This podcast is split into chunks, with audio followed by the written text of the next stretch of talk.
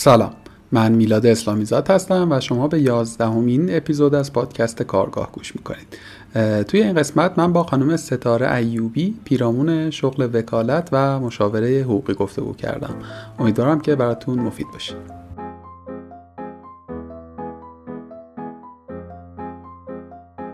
خانم ایوبی سلام. روزتون بخیر. امیدوارم که حالتون خوب باشه. سلام. وقت شما هم بخیر باشه. خیلی ممنونم. خیلی ممنون که فرصت گذاشتین و روز تعطیل عصر روز تعطیل آمدید که با هم دیگه گپ گفت کنیم. بریم سراغ در واقع اصل ماجرامون. اگه ممکنه خودتون رو معرفی کنید یک کمی در مورد مسیر شغلی که داشتید از ابتدا تا به امروز برامون بگین چه شکلی بوده. حتما باعث افتخار سلامت باشید انشالله. من یه کوچولو در مورد سابقه تحصیلیم بگم و بعد دیگه مفصلا وارد فضای شغلی و حرفه‌ایم بشم. من تا سال دوم دبیرستان رشته ریاضی بودم بنا به حادثه و یک رخدادی مجبور شدم که بیام و وارد فضای انسانی بشم و علیرغم علاقه و اون تصوری که از آینده شغلی و حرفه‌ای خودم تصور می‌کردم دیپلم انسانی گرفتم و کنکور انسانی رو شرکت کردم طبیعتا و رشته فقه و حقوق اسلامی وارد دانشگاه شاهد شدم.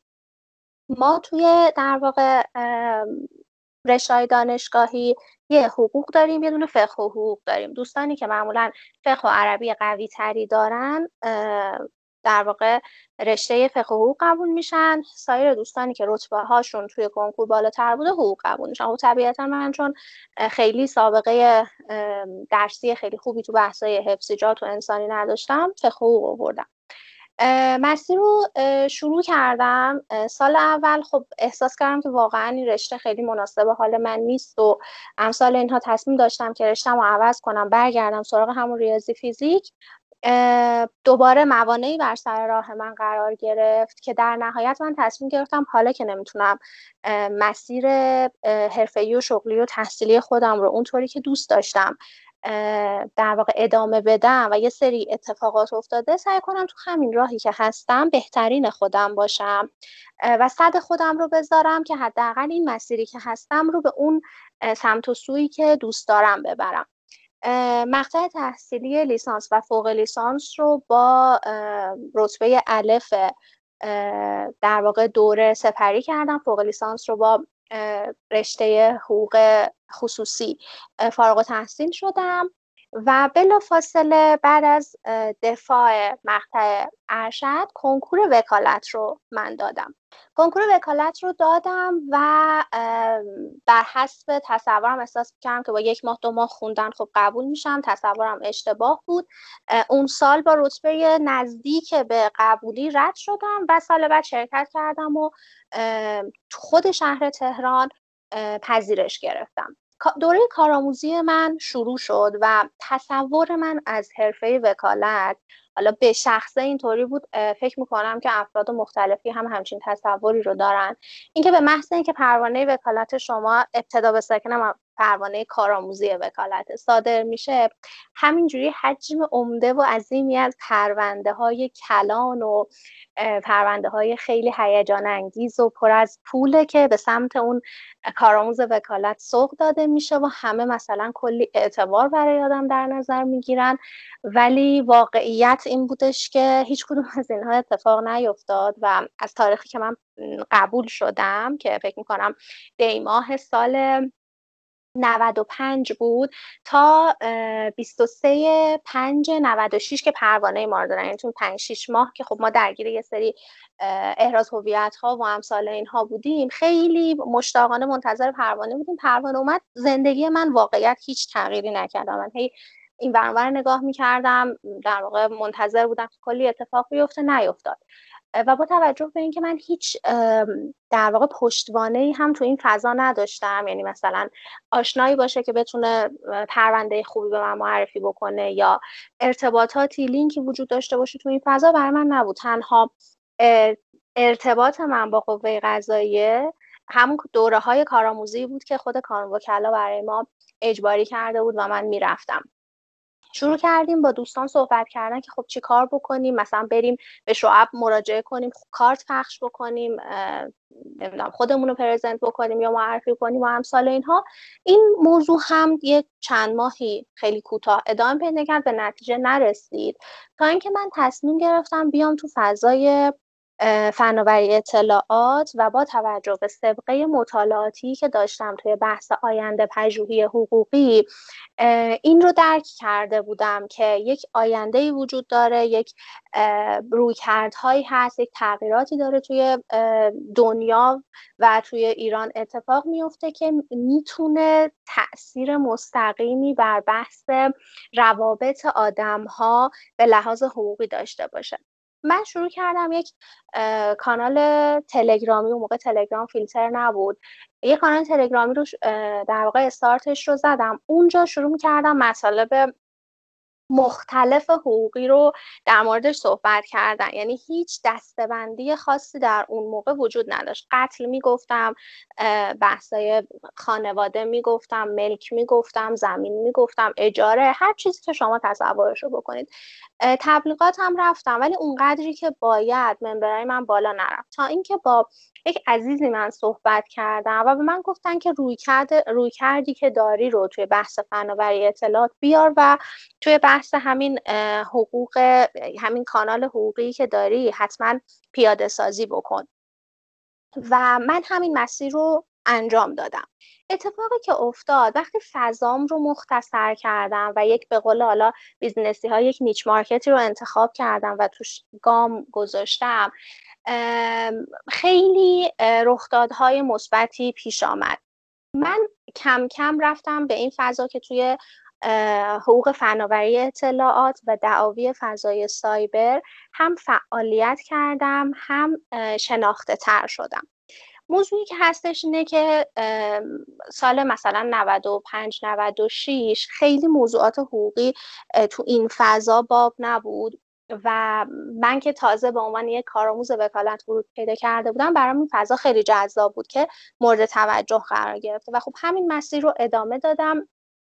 تا اینکه تخصص خیلی بیشتری پیدا کردم و سال 98 شروع کردم به در واقع تحصیل در مقطع دکترا. اگر تا اینجا در واقع اوکیه همینجا بحث رو ببندیم بریم در واقع فاز بعدی. اگر نه من یه مقدار بیشتر در مورد فضای شغلم صحبت کنم.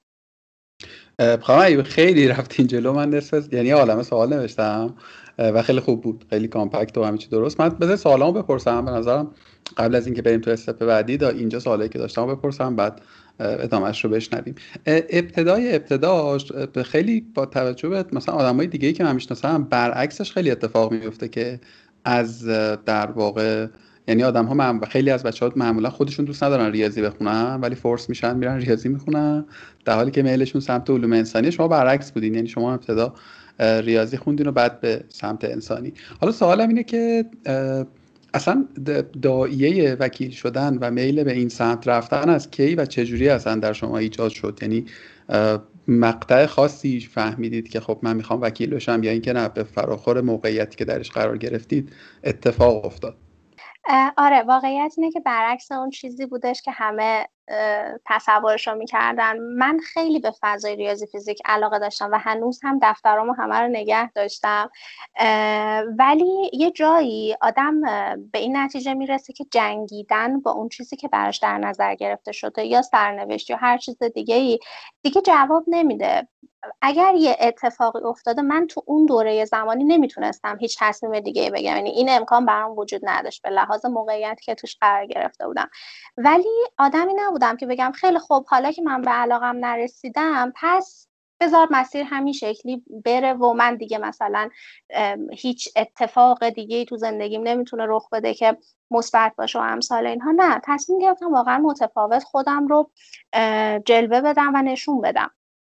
اتفاقی که افتاد این بودش که من سال من واقعیت یه ذره خانوادم با وکیل شدن من مشکل داشتن چون فضای وکالت هنوز که هنوز هم همین اتفاق هست یعنی ما آدم های مختلفی رو که می‌بینیم وقتی میشنویم که وکیلن یک مقداری ازشون میترسیم نگرانیم حس می‌کنیم که چون قانون رو می‌دونن می‌تونن سر ما به راحتی کلاه بذارن با کوچکترین در واقع اتفاقی ممکنه کل اموال ما رو ببرن. یه همچین تصوراتی در عموم جامعه وجود داره نسبت به وکلا. این تصویر منفیه هست و من این تصویر منفیه رو کاملا از بین اطرافیانم حالا کسانی که رابطه نزدیک با من ندارم ولی میشنون که من وکیل هستم این رو درک می‌کنم که این حس وجود داره.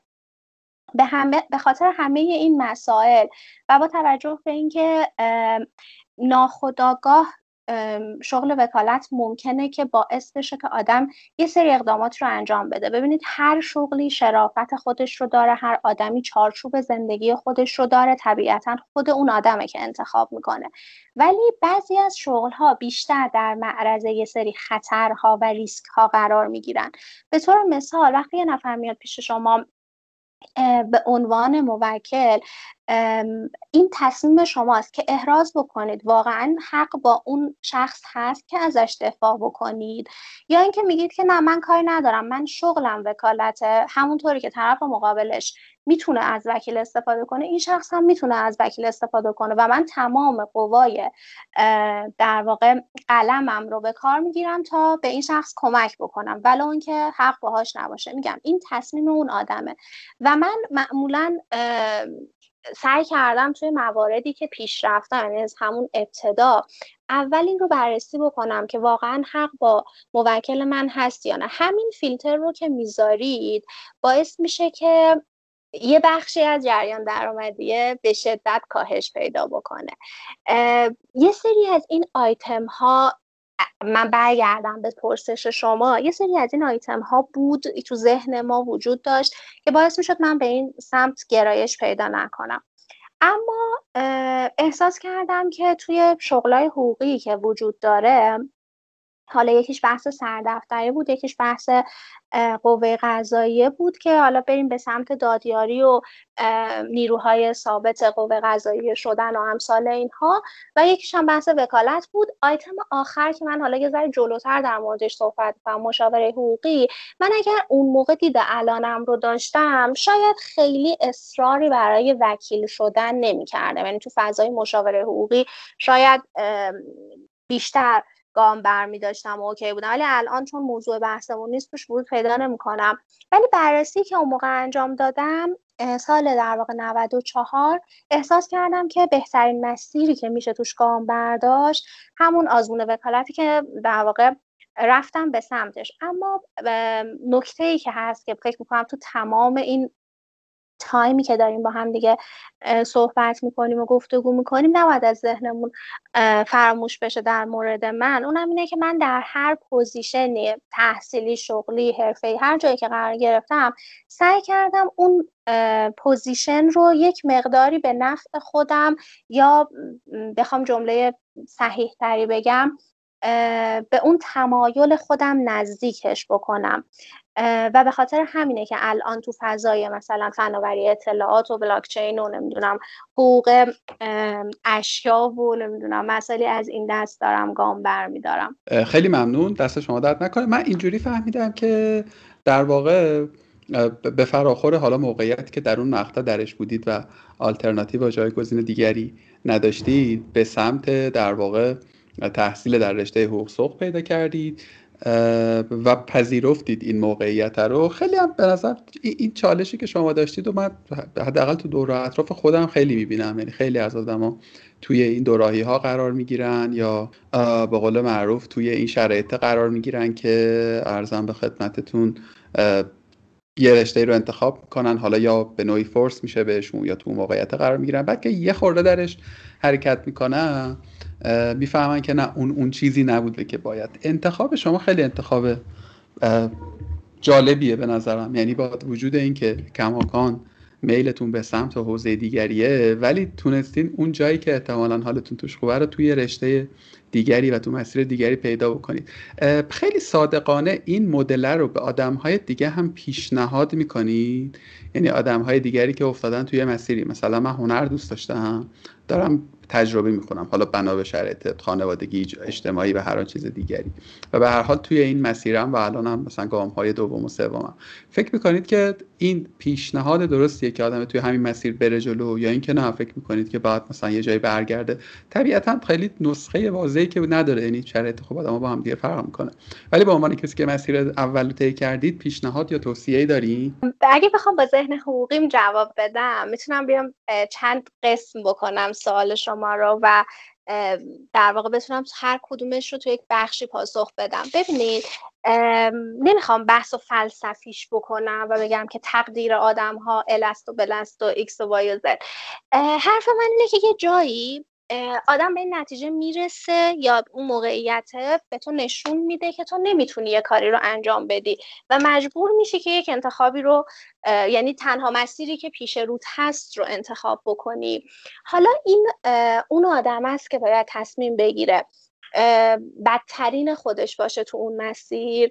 تنبلانه لم بده بگه من که به آرزوهام نرسیدم پس هیچ کاری نمی‌تونم بکنم. من فکر می‌کنم این بدترین انتخاب و اقدامیه که یه آدم می‌تونه انجام بده چون واقعا داره خودش رو زندگیش رو خانوادهش رو و آیندهش رو تباه می‌کنه. یه حالت دیگه هم هست که اون مسیری که من انتخاب کردم یه مسیر سومی هم هست که من اون رو هم بهتون میگم. حالت دوم رو من واقعا پیشنهاد می‌کنم به همه دوستان.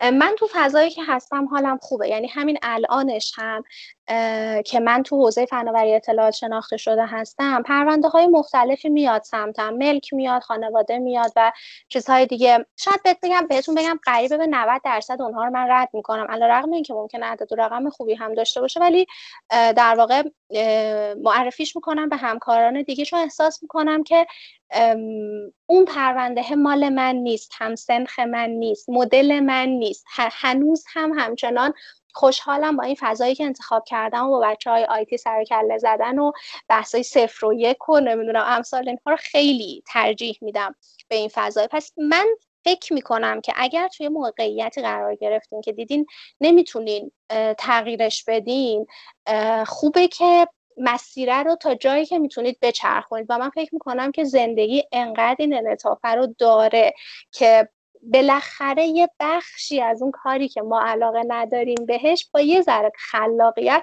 بتونه بچرخه اون سمتی که ما تمایلش رو داریم. ولی حالت سومی که من شاید اگه یه ذره غرورم رو میذاشتم کنار می‌تونستم اون مسیر رو انتخاب بکنم حالتی بودش که یه ذره سفت و سختتر اون ابتدا وای میستادم. نمی‌خوام موضوع رو بازش بکنم که چه اتفاقی یا چه فضایی برای من رخ داد. ولی موضوعی که هستش اینه که من تو اون شرایط زمانی بین غرورم و بین علاقم به رشته ریاضی تو اون زمان غرورم رو انتخاب کردم و رشته رو گذاشتم کنار. هرچند که شاید انتخاب دیگه هم به اون معنا نداشتم ولی ممکن بود من با دو سال صبر کردن یعنی کنکور ندادن و سپری شدن یه سری از مسائل می‌تونستم تو اون فضای برم. ولی خب اون موقع این تصمیم رو گرفتم که من دیگه الان نمی‌تونم این ماجرا رو ادامه بدم و گفتم که بذار وارد دانشگاه بشم همین مسیری که اتفاق افتاده. خلاصه راه سوم اینه که شاید اون فضایی که رخ داده و باعث شده که شما زندگیتون به سمت اون تمایلتون نره شاید یه مقطع گذرایی باشه. اگر یه بازه زمانی بدید یه ذره صبر کنید که یه ذره شرایط عوض بشه احتمالا می‌تونید به اون تمایلتون برگردید. باز این هر در واقع کیسی واسه خودش داستانهای مختلفی رو داره و مسیر خودش رو داره. ولی من این راه سومه رو داشتم. یعنی می‌تونستم ممکن بود که این اتفاق رقم بخوره صبر کنم و الان در جایگاه دیگری باشم. ولی خب من اون کار رو نکردم. ولی حداقل خوشحالم که بین مسیر یک و دو اون آدم سرسخته بودم که وایسادم جنگیدم و چیزی که حداقل بهترین چیزی که می‌تونستم بشم حداقل شدم. بسیار خوب. چقدر مسیر سوم مسیر بهینه ای بود به نظر. یه چیزی هم به ذهن من می‌رسه. حالا یه خورده به قول شما بحث داره فلسفی میشه ولی من فکر می‌کنم که خب همه ما تو هلوش سن 16 و 17 سالگی باید این تصمیم رو بگیریم دیگه. معمولا هم یعنی من خودم رو که یادم میاد و یعنی خب میلاد 32 ساله وقتی میلاد 16 ساله رو یاد 16 17 ساله رو یادش میاد واقعا خرد کافی برای این تصمیم نداشتم. نه جهان بینیم اساسا تشکیل شده بود و نه خب متاسفانه توی مدرسه اون مقطع مشاورین درست و درمونی سر کار بود. یعنی می‌تونم بگم من تصمیمی نگرفتم می‌دونی؟ من برام تصمیم گرفتونده شد خب. و خیلی به نظر من جاییه که احتمال خطاش زیاده. و احتمال اینکه تو یه تصمیم بگیری و دو سباه بعدش بفهمی که اون تصمیم اون, اون چیزی نبوده که مثلا الان من 24 ساله باش خوشحالم خیلی زیاده. متاسفانه هزینه تغییر این تصمیمه توی مملکت ما خیلی خیلی هزینش زیاده خیلی گران تموم میشه و به نظر من خوبه که آدما اگرم به این نقطه رسیدن که به پشیمانی برخورد کردن حداقل خیلی خودشون رو به قول معروف سرزنش نکنن چون من فکر کنم خیلی محتمله. خب از فلسفه که بگذاریم برسیم دوباره به حقوق. من یه سوالی برای خودم پیش اومد. نمی‌دونستم در واقع این رو. من تقریبا هیچ چیزی از رابطه فضای حقوق نمی‌دونم. اینو که دیگه اصلا نمی‌دونستم. من فکر کنم یه رشته به اسم رشته حقوق. گویا دو تا شاخه مختلف میشه. در نهایت فرق این دوتا با هم دیگه چیه؟ اسمشون هم حتی یادم رفت. یه فقه و حقوق اسلامی داریم. یه دونه حقوق داریم. یه دونه اگر اشتباه نکنم مال خیلی سالهای دوره من خیلی خاطرم نمیاد. فکر می‌کنم یه فقه و مبانی حقوق هم داریم. مواد درسیشون یه مقدار متفاوته. مثلا ما توی فقه و حقوق که بودیم فکر می‌کنم سه تا یا چهار تا مدنی خوندیم. ولی بچه های حقوق هشت تا مدنی میخوندن. مثلا ما دو تا آین دادرسی مدنی دو تا تجارت داشتیم. بچه های حقوق چهار تا داشتن. و معمولا بچه های حقوق سطح بچه های فقه و حقوق و فقه و مبانی رو خیلی پایین تر می‌دونستن. تو دوره لیسانس همیشه این اتفاق بود. به نظر من هم طبیعی بود. چون مواد درسی که ما میخوندیم بیشترش فقه بود. ما نه تا فقه داشتیم. خیلی زیاد بود ولی بچه های حقوق نمی‌دونن دقیقا چند تا ولی خیلی کمتر از ما فقه داشتن یعنی قسمت های فقهی و عربی ما ما چهار تا عربی داشتیم نمی‌دونم فلسفه داشتیم علوم قرآن داشتیم در حالی که خیلی از اینا رو رشته حقوق نداشت و تخصیص داده می‌شد به واقعا مباحث حقوقی. و خب من چون از یه رشته دیگه اومده بودم یه مقدار برام سخت بود و حالا میگم شرایطم غیر حضوری درس خونده بودم و مواردی از این دست. اتفاقی که افتاد طبیعی بود که من نمی‌تونستم رتبه حقوق دانشگاه دولتی رو بیارم. رتبه فقه حقوق دانشگاه دولتی رو چون اون موقع هم شرایط این که من بخوام مثلا شهرستان تحصیل بکنم نداشتم حقوق اووردم ولی مثلا دانشگاه مثلا دانشگاه اصفهان و دانشگاه دیگه اووردم خب مجبور شدم که تهران بمونم و یک رشته فقه حقوق رو برم.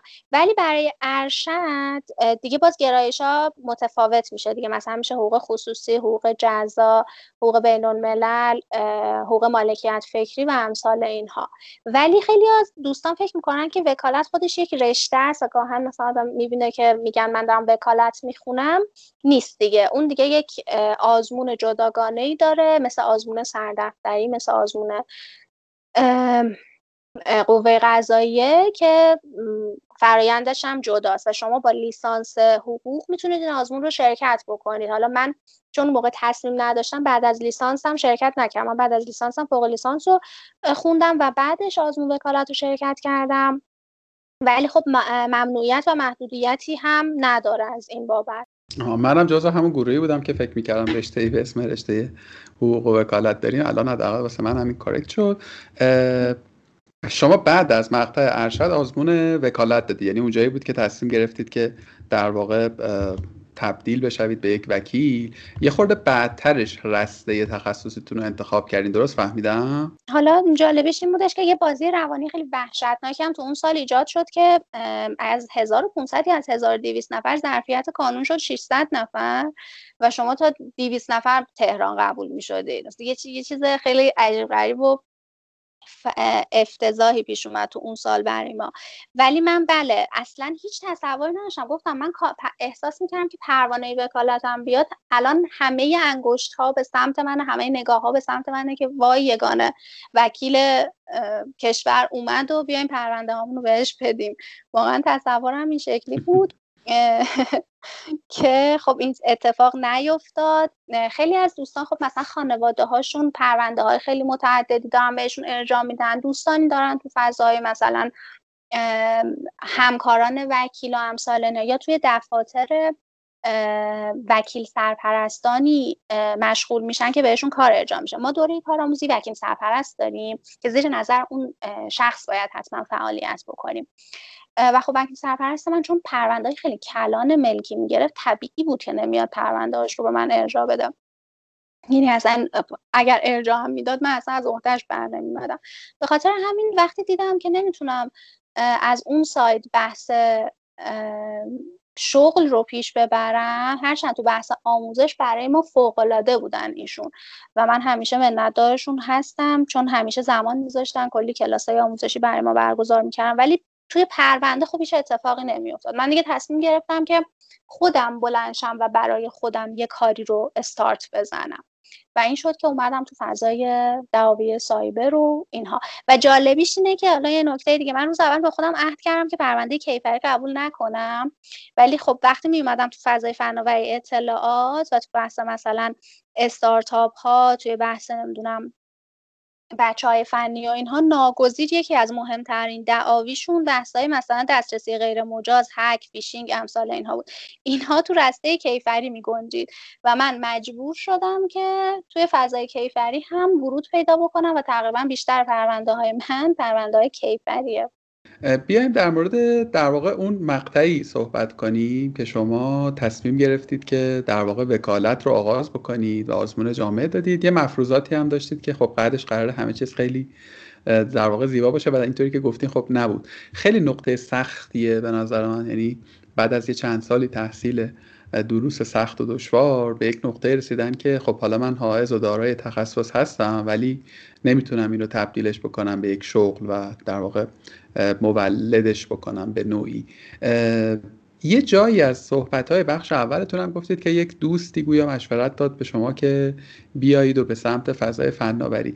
اینجا به نظر یک سوال مهمی احتمالا برای آدم های دیگری که توی این موقعیت امروز, این امروز و این روزها هستن ایجاد میشه که واقعا کار درست چیه؟ یعنی کسی که آزمون وکالت رو داده و با هر مشقتی هم که بوده تونسته در واقع نمی‌دونم نمره داره پروانه داره اونو بگیره از اونجا بعد باید چیکار کنه؟ یعنی خب طبیعتا همه که نمی‌تونن بیان توی مثلا رسته فناوری می‌دونید هزاران رسته تخصصی هست.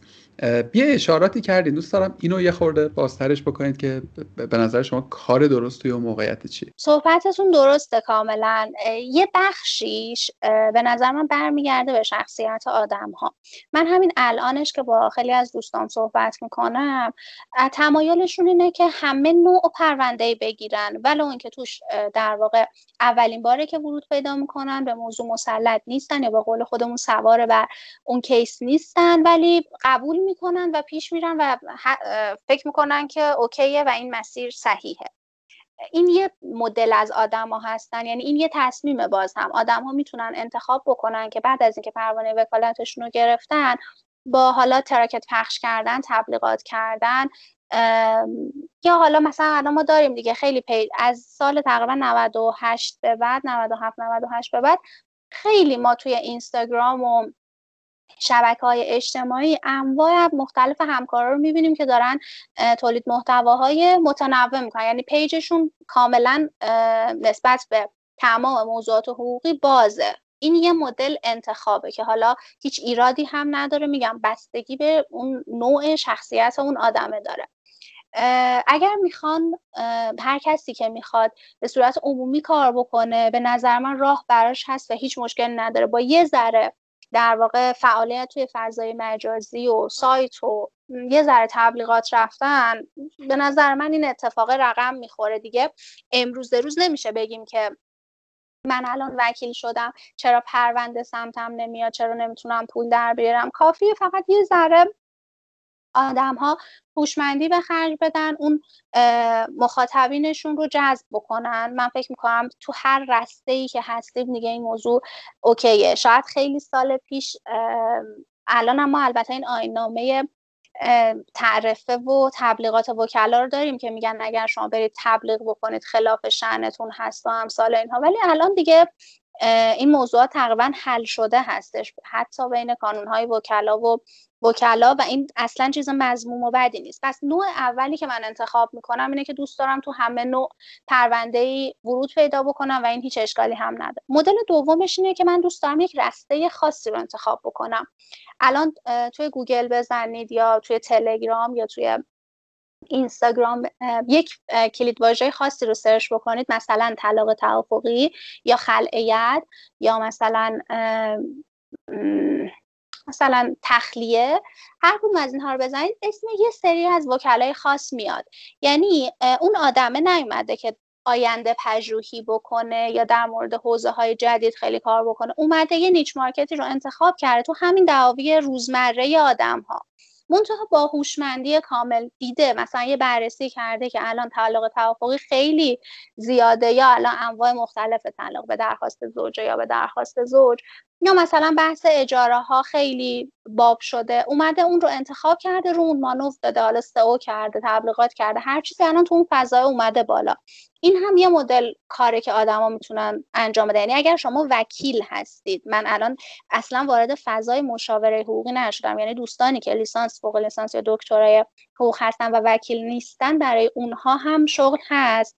منبع درآمد هم هست و اصلا هم نمیشه بگم محدوده یا کمه یا اگر وکیل نیستن نمی‌تونن جریان درآمدی ایجاد بکنن. به عنوان دسته آخر بهشون در واقع مراجعه می‌کنم و در موردش قطعا توضیح میدم.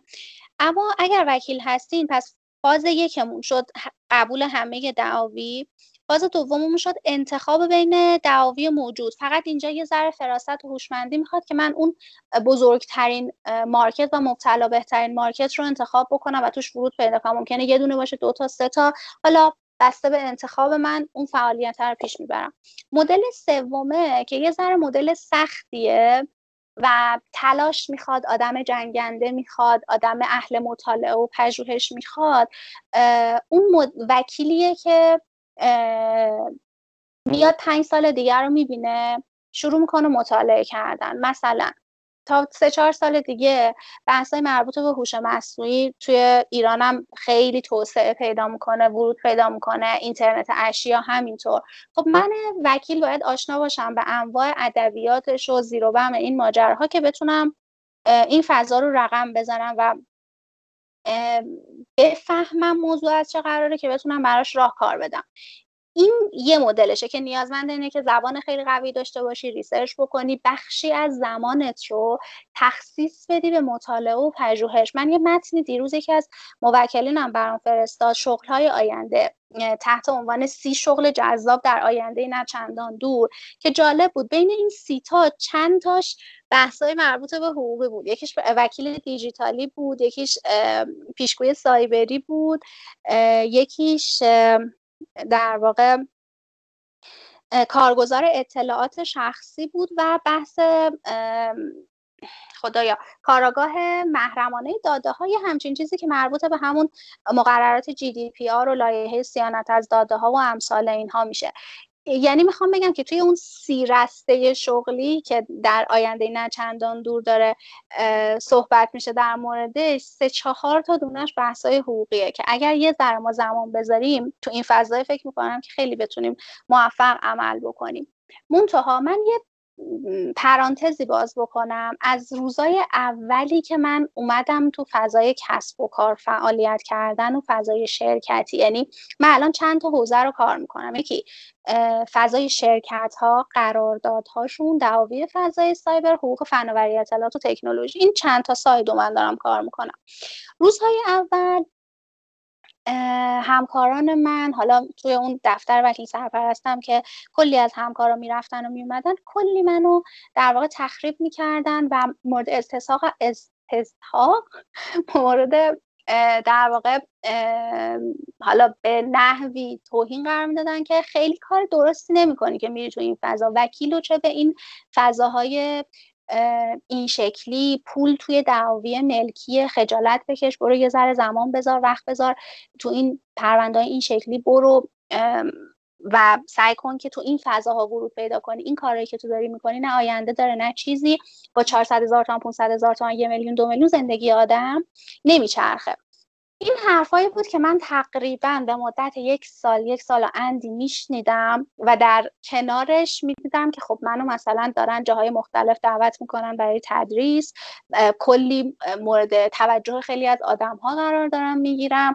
به عنوان کسی که داره مثلا تو حقوق استارتاپ ها کار می‌کنه فضاش فضای خیلی کم تنشیه به نسبت دادگاه و دعواهایی که وجود داشت. و من بسته به اون شخصیت خودم یعنی حالا خودم آدم خیلی شاید درست نیست این مدلی بگم ولی خیلی آدم زودرنج و نمی‌دونم حالا لوس و این مدلی هم. خیلی شاید نه ظاهر هم نه قد و قوارم نه سن و سالم. مثلا فرض کن یه دختر 25 6 ساله که تازه وکیل شده کدوم در واقع آدمی میاد ملک چند میلیاردیش رو بسپره به اون آدم؟ یا مثلا پسرش که لبه تیغ اعدام بیاد بگه که خانم کارآموز یا خانم مثلا وکیل پای دادگستری مثلا 26 7 ساله بیا و این کار رو انجام بده.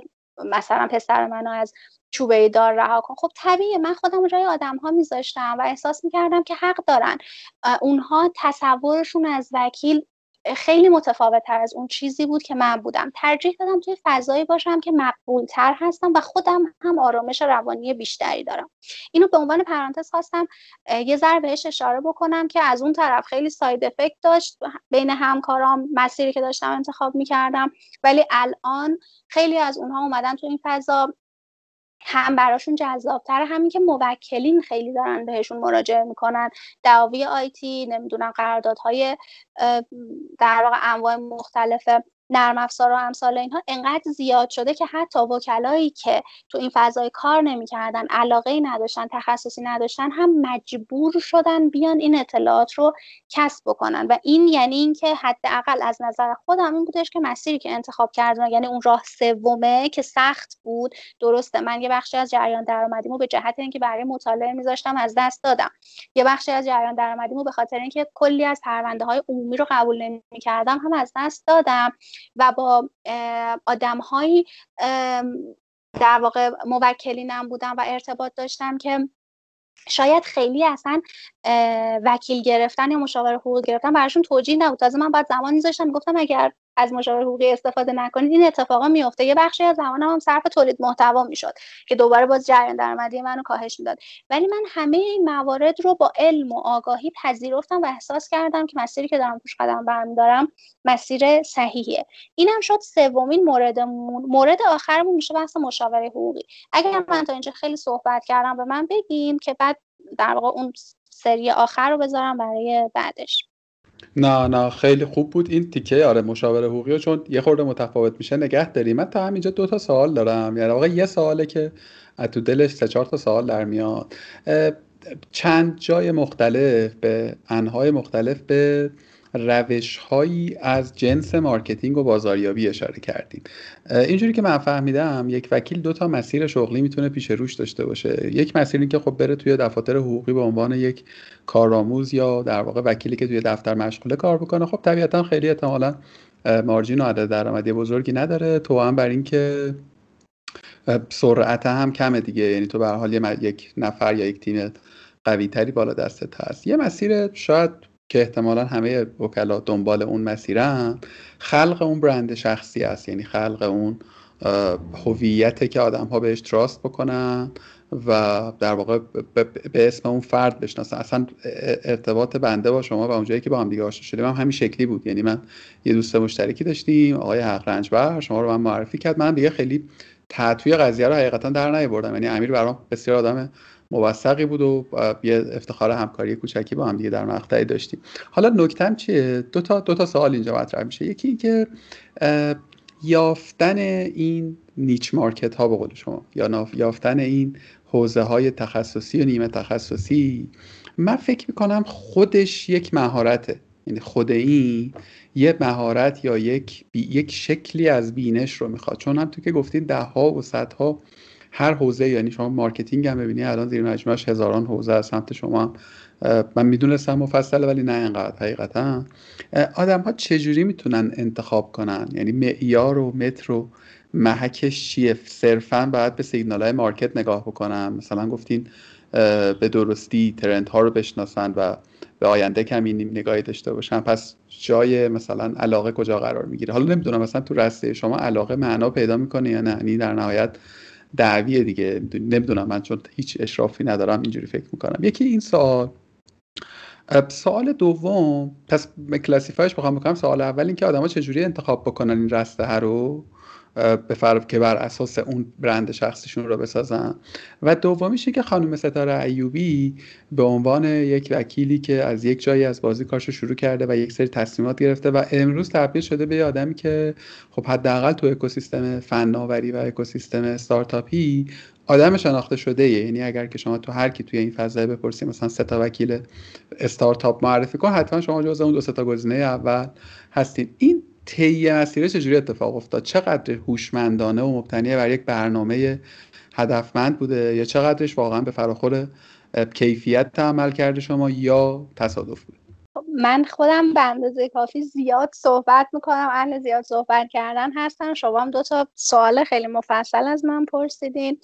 خدا انشالله که به خیر بکنه. ببینید به درستی اشاره کردین. من الان که موضوع دفتر حقوقی رو مطرح کردین یادم اومد که چقدر من به این آگهی هایی که ما کارآموز وکالت میپذیریم چون من تازه پروانه کارآموزی اومده بود کارم که نداشتم. چقدر به این دفاتر مراجعه می‌کردم و می‌دیدم که دارن کاملا سوء استفاده می‌کنن. میگه مثلا هر روز بیا بشین مشاوره رایگان بده اگر پرونده ای در واقع از طرف از طریق مشاوره که تو بهشون دادی به دفتر مراجعه کرد مثلا 20 درصد 30 درصد به تو میده بقیه‌اش مال دفتر. یه همچین مدل های این شکلی رو ما داشتیم واقعا. و من احساس می‌کردم که مال این مدل کار کردنه نیستم. شاید اگر ممارست می‌کردم ادامه می‌دادم. کلی موکل می‌تونستم برای خودم جمع بکنم. ولی تمایل من این شکلی نبود. یعنی اینکه یه نفر بالا سرم باشه این شکلی برام در واقع ترین تکلیف بکنه برام خیلی جذاب نبود. و اتفاقی که میفته دقیقا بحث اون برنده شخصی است. اوایل من خیلی دوست داشتم که پروانه وکالتم که اومد یعنی پای یک که شدم حتما یه دفتر بزنم تابلو بالای دفتر باشه اسمم مشخص باشه و اینها. ولی به مرور که یه ذره جلوتر رفتم با مقتضیات شغل وکالت که آشنا شدم دیدم واقعا کسی به اون تابلوه نمیاد مراجعه کنه به دفتر یک وکیل. دقیقا اون برنده است دقیقا اون اعتماده و اون حسن شهرت و اون زبان به زبان دهان به دهان چرخیدنی که آره فلانی کارش خوبه می‌تونی بری پیشش. دلسوزه مهربونه کارتو انجام. مهربون که حالا نه دلسوزه و کار رو انجام میده. پیگیر کارت هست. اینا باعث میشه که دایره موکلین تو از یه دونه تبدیل بشه به 5 تا از 5 تا تبدیل بشه 50 تا از 50 تا تبدیل بشه به 500 تا. یعنی واقعا یه سری از شغل ها وابسته به خود اون آدم است. پس این فضای خیلی مهمه. من خیلی وارد اون طی مسیر شدن اون سال دومتون نشم. بیام رو بحث معیار و رسته. فرمودید که چه شکلی این رسته ها رو انتخاب بکنیم و آیا علاقه تو جایگاهی داره یا خیر. واقعیت اینه که انقدر حوزه هایی که به عنوان یک وکیل میشه توش فعالیت کرد متنوعه که شما اگر هیچ علاقه هم به شغل وکالت نداشته باشید بالاخره به یکی از زیر دسته های روابط انسانی علاقه مند هستید که تو اون فضا کار بکنید حقوق چیه؟ حقوق برگرفته از روابط آدم هاست که اومده که ذره منظم شده تنسیق شده مرتب شده به شکل قانون در اومده و آدم ها در واقع متعهد شدن که اون قوانین رو اجرا بکنن. حالا این قوانین تو حوزه های مختلفی تو حوزه بازرگانیه تو حوزه نمی‌دونم بحثای پسر برسته میشه خانواده خودش یک دسته مفصلیه که انقدر زیر شاخه داره که مثلا من میگم من خانواده کار نمی‌کنم یعنی کل حوزه خانواده و زیر شاخه هاش رو کار نمی‌کنم. و وقتی میگیم ملک ممکنه بحث زمین شهری پیش بیاد ممکنه بحث اماکن تجاری پیش بیاد اجاره هاشون بحث سرقفلی پیش بیاد بحث نمی‌دونم موارد مختلف که حالا من دیگه نمی‌خوام توش ورود کنم. یا اگر من میگم کیفری کار نمی‌کنم خود موضوعات کیفری انقدر تنوع داره که اینجا به نظر من جایگاهیه که آدم ها می‌تونن دقیقا انتخاب بکنن. ما یه دوره به هم یعنی یه نفری معرفی کرد تحت عنوان وکیل هوشمندی همچین چیزی خیلی خاطرم نیست اسمش رو. اون بنده خدا دقیقا میومد رو برنده شخصی کار می‌کرد و میومد رست خب همه اون کسایی که اونجا بودن خودشون وکیل بودن و آگاه بودن به فضا و رسته ها و دعاوی حقوقی مختلفی که وجود داره. و این هم میومد دستبندی خاصی رو ارائه می‌داد و میگفتش که بین اینها انتخاب بکنید. مثلا یکی می‌رفت تو حقوق ورزش کار کردن. کسی که در واقع خیلی علاقه من بود به حوزه ورزش ولی حالا از قضا اومده بود تو حوزه حقوقی می‌تونست حداقل با انتخاب این رسته یه ذره اون تمایل خودش رو اون حس اقناع و رضایت خودش رو از طریق وکالت در حوزه ورزشی تسکین بده به نظر من. یا هر کسی تو هر حوزه دیگه مثلا اگر تو حوزه غذا دارو دوست دارید کار بکنید تو حوزه پزشکی دوست دارید کار بکنید می‌تونید بیاید و تو حوزه حقوق پزشکی فعالیت بکنید مثلا. یا مواردی از این دست دیگه. حوزه مالکیت فکری اگر کسی علاقه من هست می‌تونه بیاد تو این فضا. من فکر می‌کنم دقیقا اینجا جاییه که میشه بر مبنای علاقه پیش رفت حالا این علاقه ممکنه یه ذره چکشکاری بشه یه ذره هوشمندی هم بهش اضافه بشه. ما بریم حداقل اگر بالاخره پروانه وکالت هزینه نگهداری سالانه حداقل 5 6 میلیون تومن برای یه وکیل آب می‌خوره. خب من الان دارم سالانه اینقدر هزینه می‌کنم هزینه دفتر رو سایر هزینه های دیگر هم که بذاریم کنارش دیگه من خیلی جایگاه نداره که بگم آقا 100 درصد می‌خوام فضای علاقم باشه. علاقم رو به یه سمتی ببرم که بتونم حداقل ازش امرار معاشم رو هم انجام بدم. پس هوشمندی که به خرج میدم به نحو این رسته ها و در واقع حوزه ها رو تقسیم بندی می‌کنم و توی اون دو سه تا از موردش فعالیت می‌کنم که جریان درآمدی باشه علاقه مندیم هم باشه حس رضایت شغلیم هم وجود داشته باشه و اون حال خوبه در نهایت در نهایت اتفاق بیفته برای من. برای سوال اول فکر می‌کنید کفایت می‌کنم؟ بله ولی یه جایی رو همونطور که گفتین از روش پریدین. انشاءالله در ادامه بشنوید بله خواهش می‌کنم. در مورد اینکه این شناخته شدن یک برنامه مشخصی داشت یا نه و من اصلا چه شکلی توش ورود پیدا کردم من اگر یه ذره بخوام از خودم بیشتر بگم من تا 25 سالگی خب یه دختر خونه بودم. کم و بیش سری کارهایی می‌کردم. مثلا کار ترجمه انجام می‌دادم تصحیح نسخه خطی انجام می‌دادم. یه سری کارهای این شکلی که حالا خرجای کوچولو موچولوی یه دختر خونه در بیاد رو انجام می‌دادم. ولی تا به اون روز وارد فضای کاری بیرون نشده بودم. اصلا نمی‌دونستم چه اتفاقی میفته تعاملم با آدم ها اصلا به اون شکلی که امروزه هست و وارد فضای ای شدم نبود. به همین خاطر در واقع تجربه خیلی کمی هم داشتم و من توی فضای ورود پیدا کردم. حالا فضای استارتاپی سال 95 96 خیلی پر پر رنگتر و اون ایونت هایی که برگزار می شدم. سال اینها مدام توش شرکت می کردم و می‌رفتم و خیلی شلوغ بلوغ و همه چی عجیب غریب بود برام و تازگی داشت. نمی‌تونم بگم که برنامه ای داشتم نه واقعیت صادقانه. نه دنبال برند شدن بودم نه دنبال شناخته شدن بودم نه برنامه ای براش داشتم. تمام اون چیزی که من می‌خواستم این بودش که بفهمم دورورم توی فضای استارتاپ ها فناوری اطلاعات نرم افزار و امثال اینها داره چی میگذره. چون این فضا انقدر برام جدید بود که تقریبا تمام وقتم به همون مطالعه و بررسیه داشت میگذشت. ولی بعد از یه مدتی چرا خیلی ها اومدن سراغ من؟ و تقریبا از سال 90 و اواخر 98 اوایل 90 ببخشید اواخر 97 یا اوایل 98 بود که خیلی ها اومدن و پیشنهاد دادن که یه استراتژی بنویس برای خودت حتما باید پرسوناتو درست بکنی. با خیلی از آدم ها تو این فضا صحبت کردم که دیگه باید یه استراتژی داشته باشه و مسیر درستتر پیش بره. حتی یه اتفاقی که افتاد. این بودش که من یه مسیر رو هم با یکی دو تا از این دوستان پیش بردم. اما به جهت عدم آشنایی اونها با فضای وکالت دیگه خیلی داشت می‌رفت سمت marketing. یا مثلا می‌گفت بیا بشین مثلا کنار خیابون یه استوری بگیر. مثلا یه همچین مدلایی رو دیگه داشتن به من پیشنهاد می‌دادن. من اون ماجرا رو استوب کردم. منتها از سال 98 اتفاقی که افتاد من شروع کردم به اینکه خب من یه ذره دورم از فضای کسب و کار. من دارم مشاوره کسب و کار میدم به استارتاپ ها و امثال اینها ولی خودم تجربه خیلی جدی از باب کسب و کار داشتن و مشکلاتش نداشتم واقعی است. یه تجربه خیلی مختصری داشتیم ولی این چالش های این شکلی رو واقعا باش از نزدیک درگیر نبودم. دیگه من از سال اواخر 98 شروع کردم توی فضای حالا جرم شناسی و بحثای هکر کلاه سفید و امثال اینها ورود پیدا کردن و آروم آروم شروع کردیم مشاوره امنیت حقوقی و امنیت سایبری دادن و امثال اینها که باعث شد خیلی من تو فضای کسب و کار ورود پیدا بکنم. من فکر می‌کنم مسیری که من رفتم درست نبود توی فضای برند شخصی. نمی‌خوام بگم الان ناراضی اما نه ناراضی نیستم. ولی می‌تونست خیلی بهتر از اینها باشه.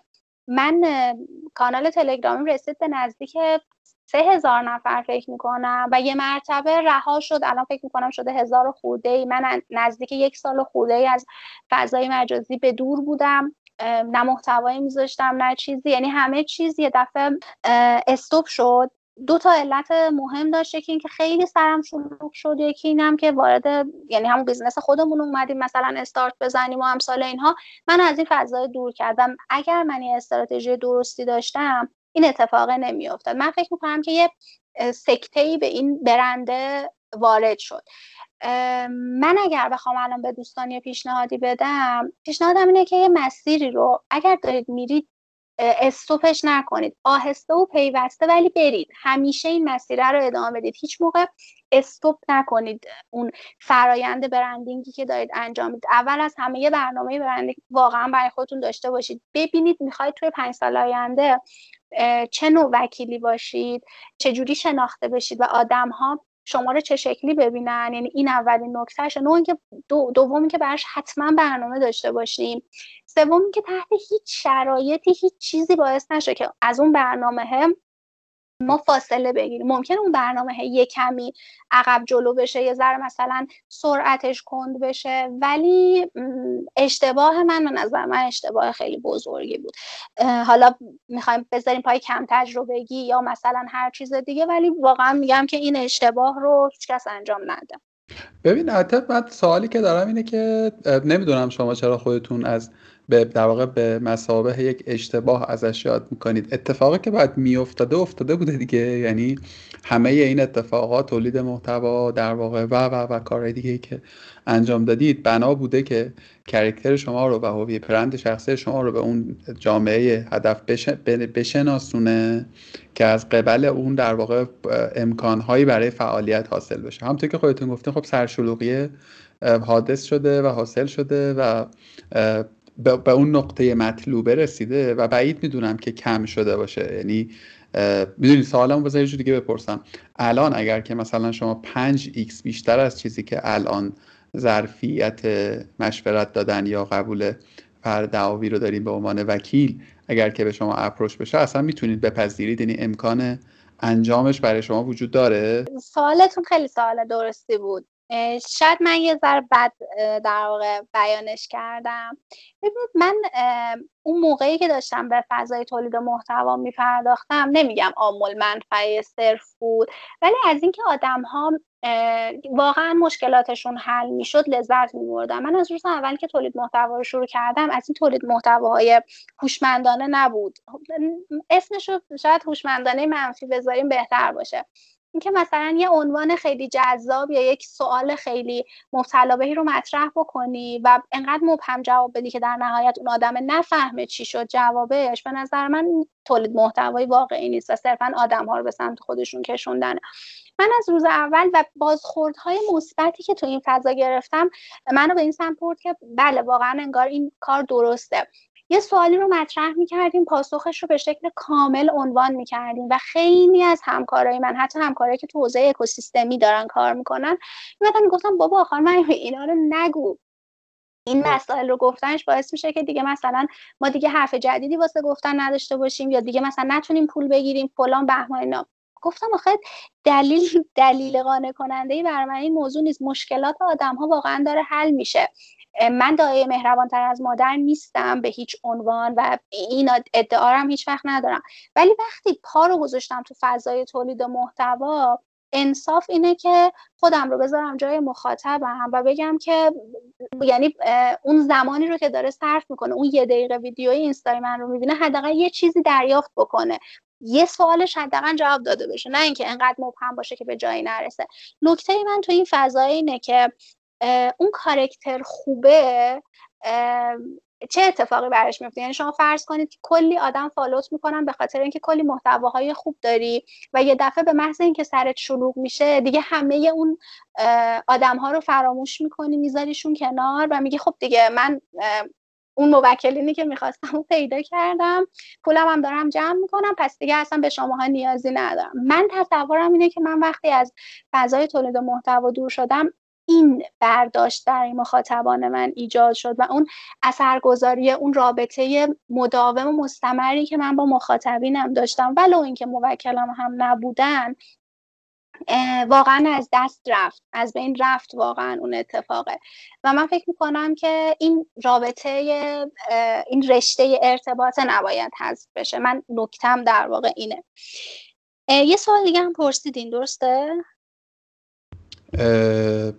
یادم نمیاد ولی ولی پاسخ این تکم و سوال این بود که اگر که ضرب در پنج بشه مثلا تعداد درخواست های مشورت یا وکالت شما فکر کنم شما الان یه تیم دارین درسته؟ یعنی از اون ماهیت فردیه به کار مثلا تیمی و سازمانی توسعه پیدا کرده. ولی به طور کلی چون قالب وکلایی که من می‌شناسم منفردن کار می‌کنن خود این مدیریت کردن حجم تقاضا به نظرم خیلی کار مهمیه خیلی کار سختیه. نمی‌دونم آیا این چنینه آره این موضوع کاملا صحیحه واقعا درسته. من خیلی جاها اولا که آره من الان با یه تیمی دارم کار می‌کنم یعنی اینجوری نیستش که دوستان کارآموز من باشن اصلا این شکلی نیست. ما یه تیمی هستیم که همه در یک سطح و یک رده هستیم کاملا. من یکی دو تا کارآموز هم دارم که یه سری موارد روتین تر و عادی تر باشون پیش می‌برم. ولی واقعیت اینه که ما به همدیگه کارا رو پاس میدیم خیلی وقتها. با اطلاع موکل و که خب تیم من داره این کار رو انجام میده. چون واقعا زمان ماها ممکنه که نرسه این ماجرا رو پیش ببره. و من به شخصی که بهش اعتماد صد درصدی دارم و می‌دونم تو این فضا مسلطه بهش کار رو ارجاع میدم. من خیلی از پروژه هام رو هم یعنی موارد و مسائلی که موکلین مطرح می‌کنن رو به صورت تیمی پیش می‌برم. یعنی ممکنه که اون عدده که اون موکل میده تقسیم بر دو تقسیم بر سه بشه. ولی به خاطر اینکه خیالم راحت تر باشه از اینکه دارم پاسخ صحیح تری میدم و نظرات سایر همکاران رو هم می‌گیرم این کار رو انجام میدم قطعا. یه نکته ای که وجود داره ما وکلا یه مقداری غرور خاصی داریم. یعنی یه مقدار حس این که خود برتربینی توی ما وجود داره. نمی‌تونم بگم واقعا نیست. این اتفاق هست. این ماجرای باعث میشه که ما یه مقدار به سمت جزیره ای کار کردن پیش بریم. یعنی الان اکثر وکلا رو ببینید هر کدومشون توی فضایی کار می‌کنن خودشونن و نهایتا مثلا توی دفتری اونم به خاطر که حالا این اواخر هزینه های دفتر اینا خیلی زیاد شده مثلا دو سه نفر چهار نفر دور هم دیگه جمع شدن ولی معمولا هم به شکل تکی کار می‌کنن. خیلی کم پیش میاد وکلا با هم دیگه یه مسیر رو پیش ببرن. ولی حداقل خوبی که فضای استارتاپ ها واسه من داشت این بودش که به من یاد داد ما تو هر رسته و شغل و حرفه که باشیم می‌تونیم teamwork رو داشته باشیم و teamwork اتفاق مثبتتریه. هم باعث میشه تو response خیلی بهتری داشته باشی به موکلینت بهتر جواب بدی پاسخ خیلی بهتری بدی. خصوصا اینکه بحثای حقوقی درست یا غلط واقعیت نداره. من یه مثال همیشه می‌زنم. انقدر توی دادگاه ها فضا از اون چیزی که ما توی کتاب ها می‌خونیم و توی قانون هست متفاوته که اگه یه موکل امروز بیاد پیش من بگه الان ساعت دوازده ظهره و قاضی به نظرت رأی میده که الان دوازده ظهره؟ میگم نمی‌دونم. ممکنه بگه شبه. یعنی انقدر فضا توی دادگاه و اون چیزی که بیرون متفاوته. به همین خاطر و کاملا بحث استدلال و استنباطه. یعنی یه متن می‌ذارن جلو شما باید استنباط بکنی. ذهن من ذهن من به عنوان یک وکیل با توجه به ده سال دوازده سال 15 سال مطالعه حقوقی که داشتم یه چیز رو برداشت می‌کنه. ذهن همکار من یه چیز رو برداشت می‌کنه. و وقتی اینها در کنار هم دیگه جمع میشه باعث میشه که آسیب ها ریسک ها مخاطرات مزایا معایب اون ماجرا بیشتر پیش بره. به همین خاطر یکی از مدل هایی که باعث میشه که آدم وکلا هم جریان درآمدیشون خیلی بیشتر بشه هم سلف برندینگشون بهتر بشه هم اینکه کار بهتر و با کیفیت ارائه بدن به نظر من اون تیم ورک هست. یعنی ما فضایی رو از بین همکارانی ایجاد بکنیم که تو رسته خودمونن. حالا من صرفا با وکلا که حوزه آیتی هستن خب طبیعتا کار نمی‌کنم. یعنی مثلا از همکارا هستن که حوزه خانواده نمی‌دونم ملک چیزای دیگه هم هستن کار می‌کنم پرونده بهشون ارجاع میدم ولی صرفا پرونده رو بهشون ارجاع میدم ولی این تیم ورکی که ما با هم هستیم که دقیقا باعث میشه که اون زب در پنجه رو من بتونم هندلش بکنم این آدمایی هستن که تخصصشون تخصص من هستش در یک سطح هستیم و باعث میشه واقعا کیفیت خیلی بهتری رو ارائه بدیم به نظر من. و اگر این ماجرا نباشه طبیعتا نمیشه هندلش کرد یعنی واقعا نمیشه. ولی خب اون نکته هم که گفتیم مهمه دیگه یعنی در عمل شاید مثلا این ارجاع دادنه شاید اتفاق نیفته دیگه. چون به حال پرونده ای که به سمت شما میاد یه, بودش که خب بوده مالی قصه است که خب چرا باید مثلا به یکی دیگه نون قرض طبیعی هم هست یعنی منم توی اون موقعیت باشم. نکته بعدیش بحثه به زعم من. من هر چیزی که ابراز فضل می‌کنم صرفا نظرم میگم. یعنی ممکنه واقعا اشتباه باشه شما شما من تصحیح کنید. یه جایی هم ممکنه قصه reputation هم مطرح باشه دیگه. یعنی مثلا من میلاد اسلامی زاد به اعتبار شما پرونده ای رو سمت شما میارم. شما میگی که آقای ایکس انجام بده و آقای ایکس کار رو درست انجام نمیده. و یه جورایی پای reputation شما وسط دیگه. میگم یعنی خود اینم شاید یه خورده کار سختتر بکنه. درست میگم؟ دقیقا نکته همینه. موضوع واقعیت اینه که مسئله خیلی پیچیده و مهمیه. به خاطر همینه که من دارم میگم اون تیم ورکی که دارید انتخاب می‌کنید اون آدم هایی که باهاشون دارین کار می‌کنید خیلی مهمن. تو هر حوزه که هستن اگر مهندسین اگر نمی‌دونم پزشکین هر چیزی هر حوزه که هستین اگر دارید یک تیم ورک رو شکل میدین باید از قبل اون آدم ها تراست شده باشن مطمئن باشن آزمون و خطاشون رو انجام داده باشن. که این اتفاق واقعا نیفته. من در واقع این رو دیدم و متاسفانه اثرات سوش رو هم برای خودم خدا رو شکر تا الان پیش نیومده ولی برای دوستان پیش اومده بود و اذیت کننده است. واقعا این رو کاملا درک می‌کنم. منتها اگر به نحوی باشه که اون آدم معتمد باشه یا خودتون هم به نحوی دخیل باشین تو این پروژه باعث میشه که آسیب ها کمتر بشه.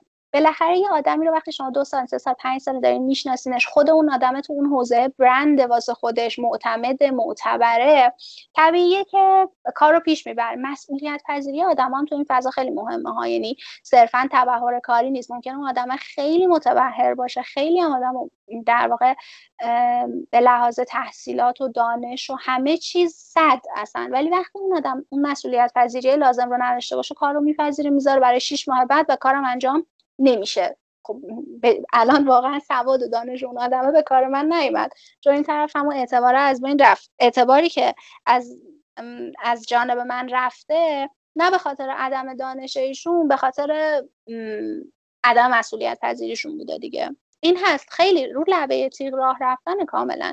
ولی به نظر وقتی کسی کار می‌کنه همین که داره یک شغلی رو انجام میده یک خدمت یا یک محصولی رو به یه نفر ارائه میده خودش ریسکه.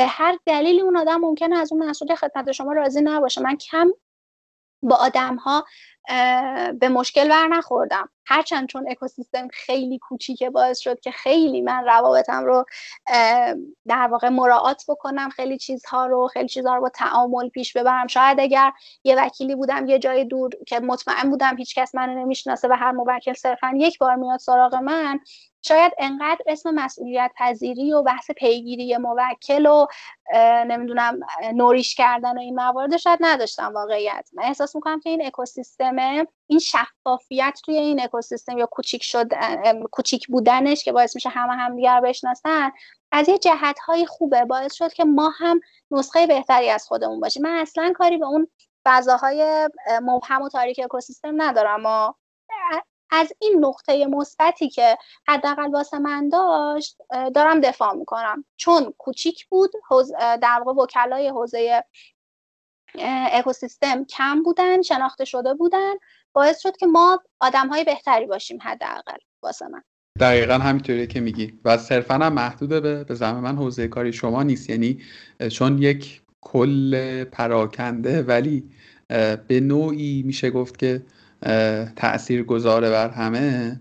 همه ما یعنی همه ما که داریم توی این کار می‌کنیم ناگزیریم. به قول شما بهترین نسخه خودمون رو ارائه بدیم. چون یه دونه مثلا یه جایی یه خطایی بکنیم ممکنه که اصلا توی یک بخش بزرگی از اون اسم و برند و یا در واقع تخصصمون احیانا زیر سوال بریم خانم ایب خیلی ممنون. من بخش اول در واقع سوالاتم تمام شد. یه دونه مشاوره حقوقی مونده یادم هست. آخرش انشاءالله بهش می‌رسیم.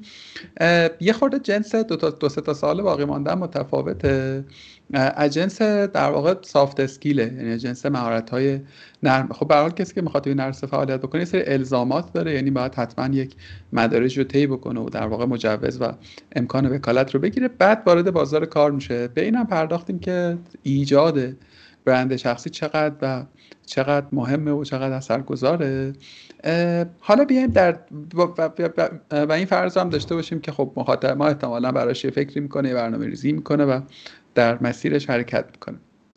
در لایه اجرا و در اون, اون, اون نقطه ای که شما قراره که اون کاره رو انجام بدی اون در واقع دفاعیه رو به نوعی انجام بدی یا اون مشورته رو به طرف مقابل ارائه بدی فکر می‌کنید که چه مهارت های فرامتنی و یا چه مهارت های نرمی هست که خیلی می‌تونه کمک برسان باشه یا اساسا می‌تونه لازم باشه برای یک وکیل؟ چون به حال شما یک حجم زیادی از محفوظات دارین یا عالمه بند و تبصره قانونی رو فکر کنم حفظ کردین دیگه راه دیگه به ذهنم نمی‌رسه.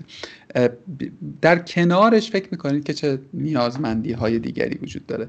نسخه کوتاه سوالم میشه این که فکر می‌کنید که یک وکیل مستقل از مهارت و تخصص در این حوزه چه مهارت های نرم دیگه هم باید داشته باشه که بتونه کارش رو بهتر پیش ببره؟ سوالتون خیلی سوال مهمیه. که من فکر می‌کنم خیلی شاید توش موفق نبودم و نیازمند در واقع تعلیم هستم همچنان. کوچ های خیلی زیادی هستن که دارن این مهارت ها رو به آدم ها یاد میدن. تخصصیش هم برای وکلا هست. یعنی اگر بخوایم بریم دنبالش واقعا وجود داره و میشه رفت و این دستای خودم هم بالاست که باید حتما این مسیر رو پیش ببرم این آموزش ها رو ببینم.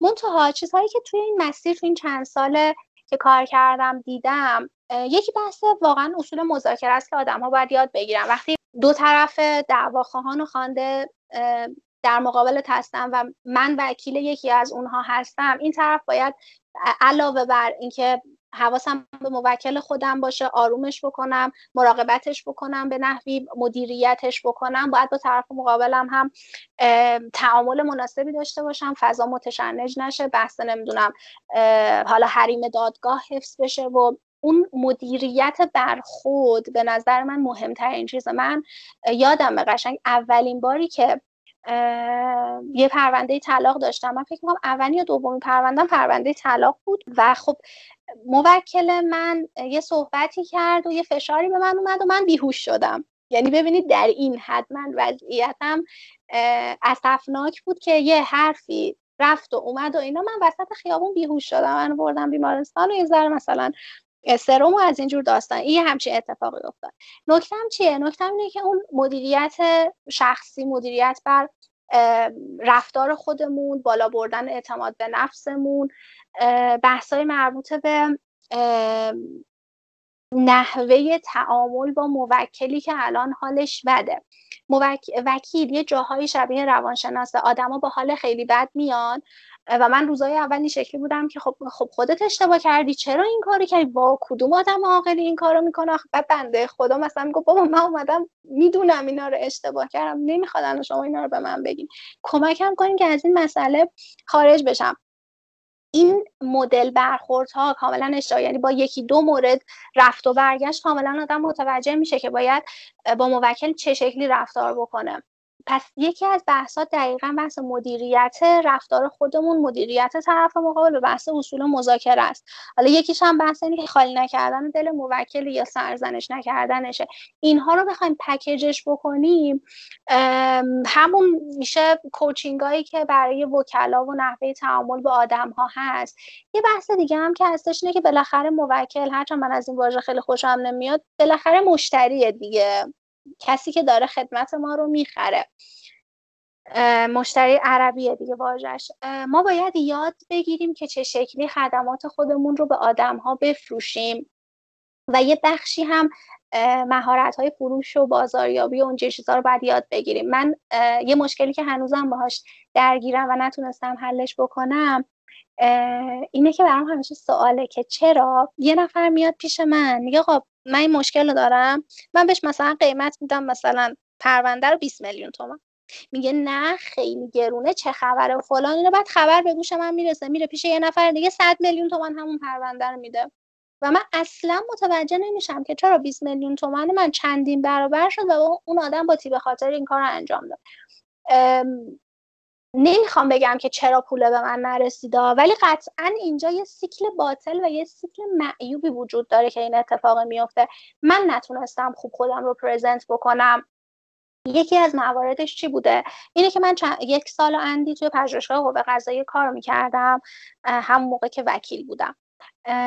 و آرای مختلف قضات رو می‌دیدیم. در موضوع واحد هزار نوع رأی صادر می‌شد. هر کدومش هم مستند به یه بند قانونی. کاملا هم متضاد و در واقع عجیب غریب که بسم الله. خب چرا این مثلا این شکلی شد؟ نتیجهش اون یکی. چرا اون شکلی شد؟ و باعث می‌شد که من به وقتی موکل میاد پیش من به من بگی که خانم صد درصد اوکیه. من می‌تونم خیالم راحت باشه که پرونده من می‌برید. و من بهش بگم نه. واقعیت اینه که من نمی‌تونم نتیجه رو برای شما تضمین بکنم. اون کسی که تصمیم می‌گیره قاضیه ولی من همه تلاشمو می‌کنم. و این باعث میشه که موکل حس خیلی خوبی پیدا نکنه. وقتی یه نفر میره پیش یه وکیل دیگه و بهش صد درصد اطمینان میده ولو اینکه دروغ باشه اون اعتماد اطمینانی که بهش میده موکل راحتتر بهش اعتماد می‌کنه. من این مدل رو نمیپسندم. ولی باید این شیوه رو هم یاد بگیرم که چه شکلی با موکل صحبت بکنم که هم در واقع تضمین ندم چون تضمین دادن توی حرفه ما ممنوعه. نمی‌دونم می‌دونید یا نه. من اگر به شما بگم که من پرونده شما صد درصد پیش می‌برم و به نفع شما رأی می‌گیرم این تخلفه برای من. حتی ممکنه تا تعلیق پروانه وکالت من هم پیش بره و دادگاه انتظامی وکلا در انتظار من هست. ولی هم بهش این موضوع رو نگم همین که اطمینان بهش بدم که من اون تبهر لازم رو دارم تخصص لازم رو دارم و از هیچ تلاش فروگذار نمی‌کنم برای اینکه به سرمنزل مقصود برسونم شما رو. ولی این یکی از دقدقه های خود من هم هست که دارم ثبت نام می‌کنم برای یه سری از دورا برای همین بخوام خیلی خلاصه بگم اینه که باید یه سری دوره ها در واقع برن وکلا و خودم هم برم که بتونیم این soft skill ها رو نحوه تعامل و مدیریت موکل رو به بهترین نفع انجام بدیم. اصلا در مورد اینها توی فضای آکادمیک و دانشگاه درس یا گفتگویی میشه یا اینکه نه؟ نه نه اصلا. ما اصلا وارد میونه کلامتون ما اصلا بحثای case و اینها رو هم نداریم. یعنی من روزی که وارد فضای کار شدم اجرایی در واقع چه دادگاه چه بحث شرکت ها و اینها با حجم انبوهی از سوالاتی مواجه شدم که تو هیچ کدوم از کتابای درسی ما یا اون شش سالی که من درس خونده بودم نبود و من یه بند تلفن دستم بود و از دوستام داشتم میپرسیدم از همکارام میپرسیدم خیلی از مسائل رو. واقعیت این چیزی که واقعیت اینه که اون چیزی که ما تو آکادمیک می‌خونیم خیلی متفاوت از اجراست خیلی متفاوته. در مورد این چیزی که گفتین حالا من نمی‌دونستم ولی احتمال می‌دادم که شاید مثلا توی دروس شما باشه یک مفهوم گسترده و عریض و تحلیل مثل فن و فنون اقنا که یه سرش تو فلسفه است یه سرش حتی تو فقه بله. که و حتی در مورد تو حوزه ارتباطات و رسانه هم در واقع یعنی از مناظر مختلفی به مبحث پرداختن و این چیزی که گفتی به نظرم توی این کتگوری قرار می‌گیره بله. دومی چیزی که من در واقع فهمیدم در واقع از توضیح شما مسئله میشه گفت که مدیریت موقعیت یه جورایی. شما خیلی تو موقعیت های پیچیده ای به نظر قرار می‌گیرین کمتر پیش میاد که خیلی در صلح و صفا باشه دیگه. یعنی همیشه یک دعوایی در جریانه که در واقع به یک وکیل نیاز میشه. حالا چه یا در صحن دادگاه یا توی دفتر شما. خود این هم احتمالا خیلی کار سختیه دیگه. هم برای اینکه اون فضا رو در اون موقعیت شما بتونین کنترل و مدیریت بکنی و همین که مثل اون تجربه شما باز پیش نیاد یعنی اون اتفاق بیرونی به زندگی شخصی شما هم نفوذ پیدا نکنه و اون در واقع موجب نشه که پیچیدگی های اطراف آرامش شما رو از بین ببره. روی اینجا چه تجربه ای داری شما؟ آره کاملا باهاتون موافقم. من تجربه تو این فضاهای دعوا کم نداشتم واقعیت. هم توی دادگاه این فضا پیش اومده برام. اخیرانش یه پرونده بود که یک سال و نیم طول کشید. یه پرونده خیلی ساده تخلیه بود. موعد اجاره تموم شده بود طرف بلند نمی‌شد. ولی خب انقدر پرتنش بود و اتفاقات عجیب غریب افتاد. ما هر جلسه دادگاه در واقع دعواهای عجیب غریبی رو داشتیم. این یه موردش بود بحث در واقع دعوی کیفری داشتیم که من با دادیار به مشکل برخوردم. شخصا به خاطر در واقع تفهیم اتهام از نظر من غیرقانونی که داشت انجام می‌شد که منجر به بازداشت موقت شد. مواردی از این دست واقعا زیاده. یا مثلا توی جلسه بودیم دعوا در گرفت. شاید من اگر مثلا این ماجرا مال پارساله شاید روزای اول اگر بود یا همون ماجرای طلاقه که گفتم من اون اتفاق برام افتاد انقدر جسارت به خرج نمی‌دادم. ولی تو این موارد اخیر دیگه کاملا می‌تونم مدیریت جلسه رو به عهده بگیرم یا در واقع بلا فاصله مثلا زنگ بزنم 110 بیاد صورت جلسه کنه مستندسازی بکنم. یعنی حواسم دیگه به این مسائل هست به شکل کامل که الان باید چه اقدامی رو رقم بزنم سر کی الان داد بزنم یه ذره اونو آرومش بکنم یا مثلا به موکل خودم یا به طرف مقابل بگم که الان اینجا هیچی نگو. به خاطر اینکه اینجا مثلا ممکنه یه سری اتفاقات بیفته. تجربه های این مدلی زیاد داشتم و من فکر می‌کنم که یه بخشش علاوه بر آموزش شما هر چقدر آموزش ببینید تا تو محیط عملی قرار نگیرید نمی‌تونید اون فرآیند رو در واقع به درستی پیاده سازی و اجرا بکنید اینو قبول دارم اینو صد درصد با شما موافقم. یعنی مهارت افزایی به زعم من. در باز هر حوزه ای جز با عملش حاصل نمیشه. یعنی شما هر چقدر هم کتاب بخونی و دوره ببینی و غیر و زالک اون محیط واقعیه ابدا نمی‌تونه جای محیط آزمایشگاهی رو بگیره. ولی ولی فکر می‌کنم نباید هم همش تو محیط عمل اتفاق بیفته. یعنی احتمالا با خواندن با, با حالا نه خواندن مثلا کتاب و مقاله الزامنا قاعدتا یا به فرض من حداقل قاعدتا باید روش هایی برای رسیدن به یه حد هایی باشه. چون همونطور که یه جای از صحبتاتون هم اشاره کردی بخش عمده کار شما با آدم هاست دیگه. یعنی شما دارین تلاش می‌کنید که آدم ها رو در وهله اول بفهمید و بر آدم یا آدم های دیگری تاثیر بگذارید که میشون اون قضات محترم. خیلی سافت اسکیل ها شاید مهمتر از مثلا فنونی چه می‌دونم. مثلا مثلا برنامه نویسی باشه. یعنی حتی شیوه نشستن شیوه گفتگو کردن مدیریت تونالیته صدا و امثال هم. خیلی راستش رو بخوایم من تعجب کردم که گفتین در دانشگاه در مورد اینها گفتگویی نمیشه و این سوال مهمتره. واسه پیش اومد که خب پس در چی حرف می‌زنن؟ می‌دونی؟ حالا بگذریم از این بخش. چیزی که به ذهنم می‌رسه میونه کلامت من یه چیزی بگم. آموزش نمیدن. علتش اینه که قرار نیستش که همه کسانی که حقوق می‌خونن وکیل بشن. این سافت اسکیل ها مربوط به شغل وکالته. این رو در نظر بگیرید. خب خود قوه قضاییه که آزمون رو برگزار می‌کنه و در واقع تایید می‌کنه که افراد رو آزمون رو قوه قضاییه برگزار نمی‌کنه. این رو لطفا اصلاح بکنید. قانون من روی مسئله یه مقدار حساسم. ببینید قانون وکلا مستقل از قوه قضاییه است و یک نهاد مدنی مستقل محسوب میشه. و اینکه چندین ساله که قوه قضاییه حالا خارج از مقررات قانونی داره یه آزمونی رو تحت عنوان مرکز مشاوران برگزار می‌کنه و بهشون عنوان مشاور حقوقی و جدیدن به خاطر اختلافاتی که ایجاد شده عنوان وکیل رو دادن اصلا من کاری به اون قصه ندارم چون اعتقادم اینه که وکیل باید مستقل از قوه قضاییه باشه. ولی کانون وکلا چرا؟ این موارد رو تا حدی ما تو دوره کارآموزی برامون برگزار کردن ولی اونقدر حرفه‌ای نبود. ببینید آدم وقتی که توی فضای الزامی آموزش قرار می‌گیره چقدر مگه دقت می‌کنه به این فضاها؟ وقتی وارد کار میشی و می‌بینی نیاز داری میری دنبالش. وقتی که توی فضای آموزش هست من خودم هم همین شکلی هم دیگه. وقتی یه چیزی رو به زور می‌خوام بهمون آموزش بدن که می‌خوایم فرار بکنیم ازش. ولی وارد که میشی می‌بینی نه الان واقعا نیاز داری تو این فضای میای بیرون از جلسه میگی کاش فلان موقع فلان حرف رو نزده بودم کاش مثلا این کار رو انجام می‌دادم یا طرف مقابلت رو می‌بینی. ما این فضا رو میایم از طریق حالا دوره های داوطلبانه ای که خود دوره های حالا رایگان و داوطلبانه خود کانون برگزار می‌کنه. دیگه خارج از فضای آموزشه. یعنی من الزامی ندارم که حتما اون آموزش رو ببینم تا یه گریدی بگیرم. اون فضاها رو تا حدی داره کانون پوشش میده و حالا دور همیه و جلساتیه که ما با همکاران داریم و نقل تجربیات اتفاق میفته است. پس در یه جورایی این باره در واقع یادگیری موارد فرامتنی رو یه جورایی به صورت سندیکایی و سنفی و درون خانوادگی دارین حلش می‌کنین. بله. درست فهمیدم؟ بله. چقدر هم که شما مدافع این است.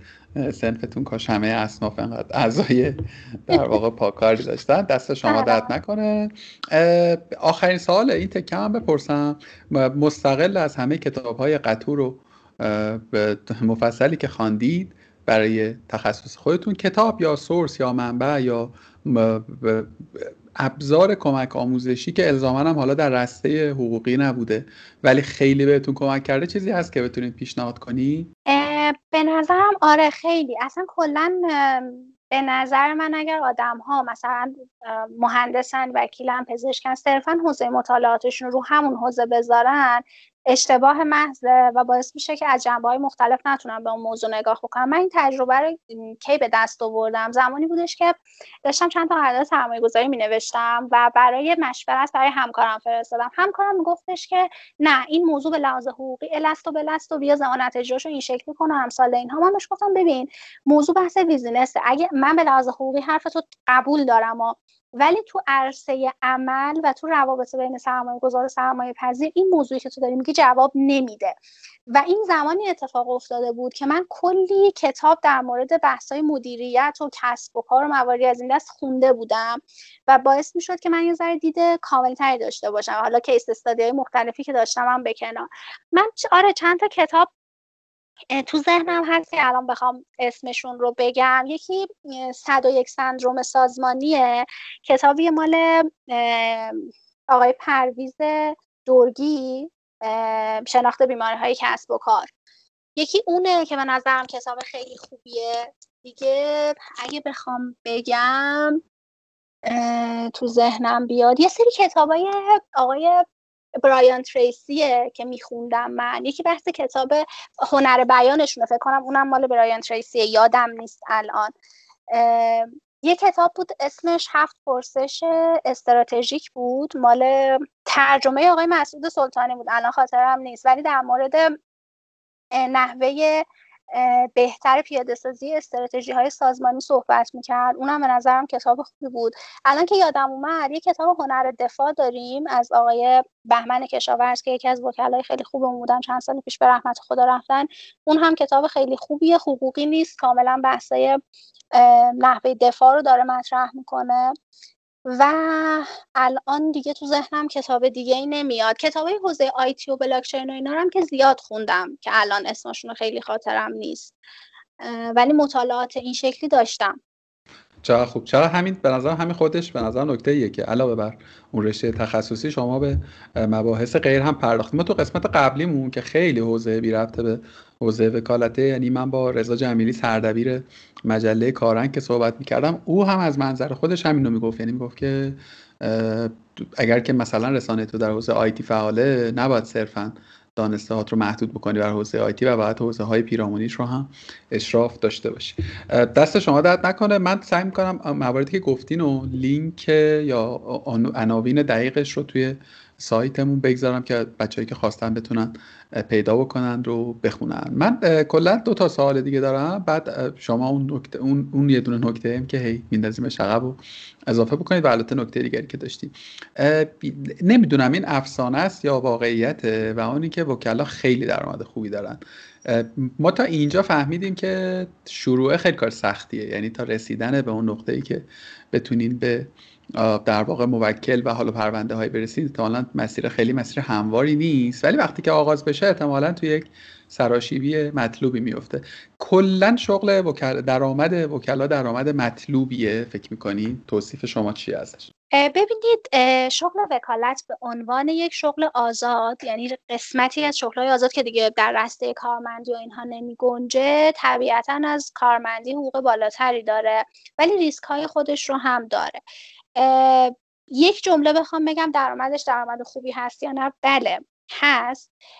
منتها مثال های نقض زیاد دارم. من از هم هم که در واقع با من کانون رو شرکت کردن و قبول شدن نزدیک به ده دوازده نفرشون می‌شناسم که پروانهاشون رو تودی کردن. چرا؟ چون کار نبود. گفتن که من با من شروع کردن یعنی مسیر روها یعنی همزمان با من کانون قبول شدن و پروانه وکالتشون رو گرفتن. می‌گفتم پرونده نیست من سه ماه چهار ماه پنج ماه هم کار ارجاع نشده و مواردی از این دست. نمیصرفه برام هر کدومشون پروانهشون تودی کردن یکی رفته داره زبان درس میده یکی داره نقاشی می‌کنه یکی داره کار متفاوت تری رو انجام میده. و من می‌خوام بگم که این نقطه رو نگاه بکنید که یه آدمی میاد میگه که کار نیست و خسته میشه گیواب می‌کنه و میره. یه نفر دیگه میگه کار نیست باشه کار رو می‌سازم. نمی‌خوام الان بگم که واو من چه کار عجیبی انجام دادم. من فقط حرفم اینه توی همه حوزه ها حقیقتا به نظر من این هست. آره. ببخشید من حرفتون رو قطع کردم. توی همه حوزه ها به نظر من این ماجرا وجود داره. برای هیچ کدام از ما در هیچ رسته و فن و تخصصی حقیقتا فرش قرمزی هیچ کجا پهن نشده و توی من واقعا خیلی برام جالبه که این یازدهمین گفتگوی منه در کارگاه. خیلی موضوعات از هم متفاوتند ها ولی چیزی که خودم یاد گرفتم اینه که آدم هایی که به یک موفقیت نسبی نه قله رو معتقد نیستم هیچ کدام از ماها فتح کردیم همه در مسیریم و یعنی حتی اگرم به اون توفیق نهایی رسیده باشیم خود آدمایی که حداقل من تا به امروز باشون گفتگو کردم خودشون قرائت و قضاوت این چنینی ندارم و فکر می‌کنم یعنی می‌دونی با, با معیارهای شخصی هنوز به اون توفیق نرسیدم ولی مسیر خیلی همسانه یعنی خیلی شباهت های بسیاری داریم. من اصلا تصور نمی‌کردم که در گفتگوی با یک وکیل شما مثلا اشاره بکنی به اینکه آقا دانستن زبان انگلیسی مهمه. یعنی من خودم فکر نمی‌کردم اینجا حداقل مهم باشه مثلا اون عربی رو می‌گفتین کمتر تعجب می‌کردم. ولی می‌خوام بگم که یه سری سافت اسکیلا و یه سری در واقع روی کردها هست که به نظر فرقی نمی‌کنه که شما بخوای مثلا برنامه نویس بشی یا بخوای وکیل بشی یا بخوای مهندس بشی. در همه اینها هست. حالا این روزه رو خوندم که اینو بگم که آدمهایی که گیواب می‌کنن آدمهایی که خسته میشن آدمهایی که رها می‌کنن معمولا هم سهم و درصد زیادی دارن. یعنی بالا به زعم من هیچ آماری ندارم. ولی حدسم اینه که مثلا بیش از 60 70 درصد آدمایی که این مسیر رو شروع می‌کنن به در واقع انتهاش نمی‌رسن. اصلا این گفتگو قراره به آدما این یک کوچولو این کلوه رو بده این سرنخه رو بده که اگر یه جایی خسته شدی و یه جایی احساس کردی کار نمی‌کنه بیا یه دور دابل چک کن ببین که احیانا مسیر رو داری درست میری یا نه. حالا بیایم روی اون 20 درصد صحبت کنیم. اون 20 درصدی که همچون شما ماندگار بودن در اون کریره و رها نکردن و با یک برنامه مدون و مشخصی حالا شاید مدون هم نباشه البته ولی با یک برنامه هدفمندی مسیره رو ادامه دادن. روی این سی درصده پس ما فهمیدیم که درآمده مطلوبه. خدا رو شکر. آره درآمد مطلوبه. منتها ریسکش کجاست؟ اگر صرفا داریم رو بحث ارجاع پرونده تمرکز می‌کنیم رو بدونیم که عدد مشخصی نداره. واقعا ممکنه یک ماه هیچ کس به ما مراجعه نکنه و ما هیچ پرونده ای نداشته باشیم. ببین من چون کار قراردادی می‌کنم کار در واقع وکالتی هم انجام میدم از دو تا مجرای متفاوت جریان درآمدی برای من ایجاد میشه. ولی اگر صرفا هیچ تمایلی به در واقع بحث قراردادی ندارم و صرفا می‌خوام دادگاهی کار بکنم این رو بدونم که ممکنه واقعا یه ماه دو ماه سه ماه هیچ کس به من مراجعه نکنه. هیچ پرونده ای وجود نداشته باشه. یا حتی مراجعه بکنه ولی منجر به قرارداد نشه. ما کم با آدم ها مشاوره جلسه مشاوره نمی‌ذاریم و در نهایت هم منجر به عقد قرارداد نمیشه. پس این یه مدل ریسکه. یعنی من ممکنه یه پرونده رو بگیرم 50 میلیون تومان ولی تا سه ماه دیگه واقعا هیچ پرونده دیگه بهم ارجاع نشه. این ریسک توی شغل وکالت یه ذره بالاست. یه مسئله مسئله بعدی اینه که کلا خدمات وکالت که خدمات لوکس محسوب میشه. و همه آدم ها به این نتیجه نمی‌رسن که باید پروندهشون رو به یه وکیل ارجا بدن که کار رو پیش ببره. نکته بعدی این که انقدر الان هزینه های زندگی بالا رفته که آدما ترجیح میدن خودشون اون مسیر رو برن. یعنی یه سری عوامل باعث میشه که این سه چهار پنج سال اخیر جریان درآمدی وکلا به نسبت سابق کاهش پیدا بکنه. اوج درآمد وکلا بین سالهای مثلا 75 78 تا سال 90 بوده. یعنی دیگه فوق ترین جریان درآمدی هایی که ایجاد می شده تو اون زمان بود. بعد از اون به مرور آدم ها سواد حقوقشون بالا رفت. یه سری از مسائل رو تونستن خودشون هندل بکنن. مرکز مشاوران اضافه شد به ماجراهای در واقع وکلا تعداد وکلا بیشتر شد. آدم ها حق انتخاب بیشتری داشتن. یه ذره حق الوکاله ها رقابتی تر شد به معنای واقعی. و خیلی اتفاقا افتاد که تحت شعا قرار داد این درآمدهای نجومی رو و اینکه آدما تصور می‌کنن که طرف یه پرونده وکالتی می‌گیره 20 میلیارد تومن میره دیگه زندگیشو مثلا از این رو به اون رو می‌کنه واقعا اینا افسانه است. چند درصد از وکلا ممکنه یه همچین پرونده به تورشون بخوره و مسیر رو پیش ببرن و اتفاق بیفته. از بین همکارایی که داریم باشون کار می‌کنیم خب کم هم نیستن. هر کدوم از ماها حداقل 200 تا وکیل دور بر خودمون می‌شناسیم. اوریج درآمد بدی نیست ولی واقعا بدونیم که توقعمون نباشه اون درآمد نجومیه. در حد اون در واقع میشه میشه این گونه ترجمهش کرد که اگر که شما یک وکیل پاکاری باشی و ادامه بدی می‌تونی به یک درآمد معقولی دست پیدا آره، بکنی. آره. اگر که خوش شانس باشی احتمالا می‌تونی باهاش ثروتمند شی مثل همه شغل دیگه. طبیعتا. آره همین. بسیار ببینید هر چقدر شما مزیت رقابتی بیشتری داشته باشین یکی از اون سافت اسکیلا بحث مزیت رقابتی است. این رو اگر داشته باشید من فکر می‌کنم خیلی تاثیر داره توی بحثای آدم هایی که داریم باهاشون کار می‌کنیم و موکل مثل همون انتخاب یک پیش مارکت مثلا محدودتر مثلا یا چیزای دیگه منظورتون؟ مثل زبان انگلیسیه که تو بحث مشاورت براتون ایوه ایوه. دست شما درد نکنه. توی قسمت قبلی که من با روژان سری گفتگو کردم به عنوان یک کپی رایتر یکی از شنونده های بازخورد درستی داد و من بنا گذاشتم که از این پس از همه خانم هایی که میهمانم هستن بپرسم این سواله رو و اون سواله این آخرین سوالمه و اون سواله اینه که به عنوان یک خانم توی مسیر شغلیتون دشواری متفاوتی با آقایون تجربه کردید یا نه؟ سوالیه که پاسخش به نظرم بله است. خصوصا اوایل کارم که نمی‌دونستم واقعا باید چه شکلی تعامل صحیح و درستی رو داشته باشم چون کلا آدمی هم که خیلی خجالتی نیستم راحت صحبت می‌کنم و این باعث می‌شد که یه سری اتفاقات رو رقم بزنه.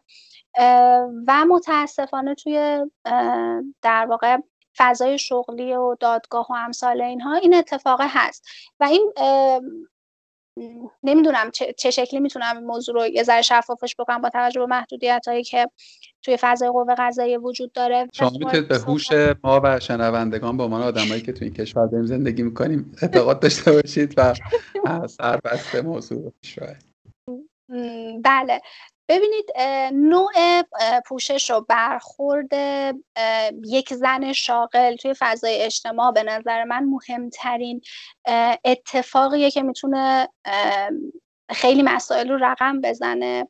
و حالا حداقل تو شغل من ببین وکلا اگه دقت بکنید چه آقایون چه خانم‌ها یه مدل خاصی کلا لباس میپوشن خیلی حالا استیکرها و نمی‌دونم جوکای خیلی زیادی هم ساختن مواد لازم واسه وکیل شدن یک کیف چرم و یک کفش چرم و نمی‌دونم یه مانتو ایکس و وای زد و اینها.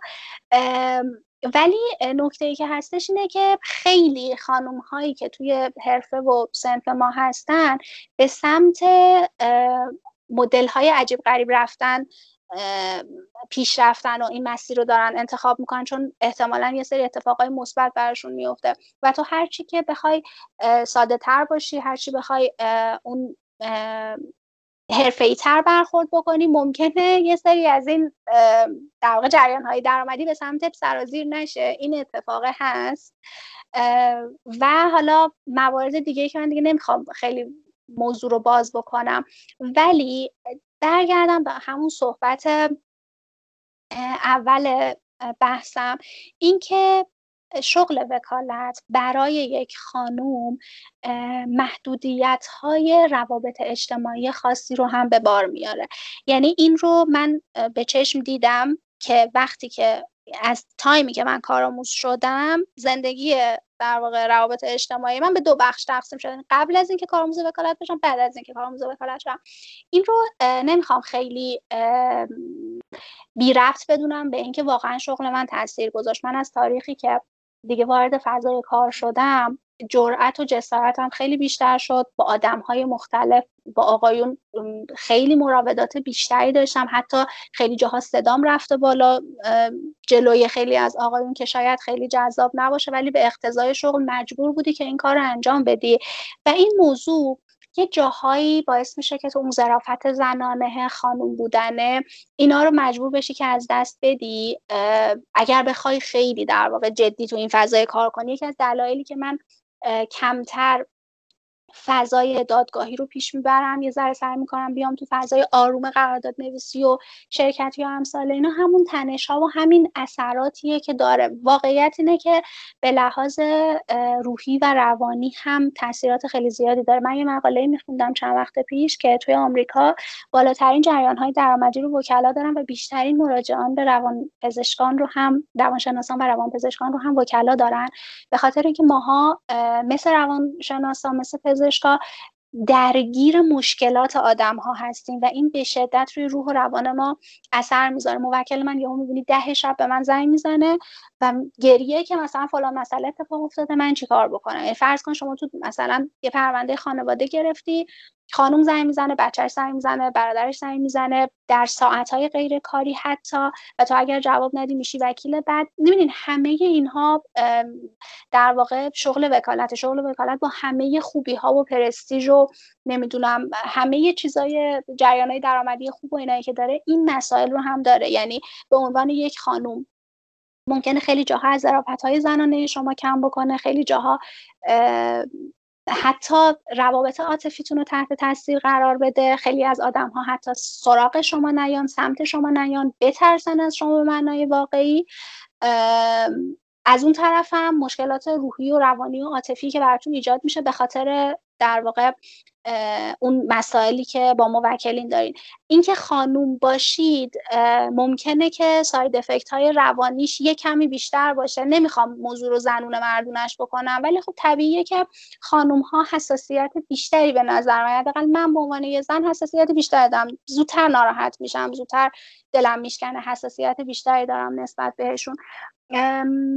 ولی در کل بخوام بگم واقعا آره خیلی تاثیر داره. از هر نظری که شما بخواید بگید تاپیک های مختلف می‌تونم بگم که خانم بودن تو این فضا تاثیر داره واقعا. خانم ایوبی من بابت کل این گفتگو از شما خیلی ممنونم. بابت پاسخ کامل و خیلی صادقانه به سال آخرم جداگانه ممنونم. خیلی به نظر من شفاف بود با وجود همه محدودیت ها شما ماشاءالله انقدر به فن کلام مسلطید که به نظرم همه فهمیدیم که در مورد چی صحبت می‌کنه خیلی ممنونم ازتون. دست شما درد نکنه. یه, یه نکته رو هم بگم. یعنی باز این تجربه شخصی منه.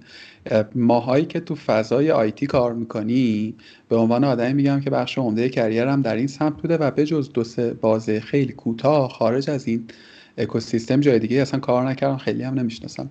الحق و انصاف ما اکوسیستم سالمی داریم. یعنی میشه گفت که توی این فضا بحثایی مثل برابری جنسیتی و مشکلاتی که معمولا خانم ها در حوزه های دیگر دارن نمیگم این ور نیست ولی حقیقتا خیلی کمتر یعنی به عنوان یک مرد که در این فضا رفت آمد دارم با آدم های مختلف گفتگو می‌کنم حقیقتا هیچ وقت با هیچ صاحب کسب و کار یا یک فعال این حوزه بر نخوردم که انگاره های, انگاره های از این جنس که خب تفاوتی هست بین حضور خانم ها و آقایون یا بخوان تقدم و تأخر قائل بشن. توی این فضای واقعا خیلی کمتره.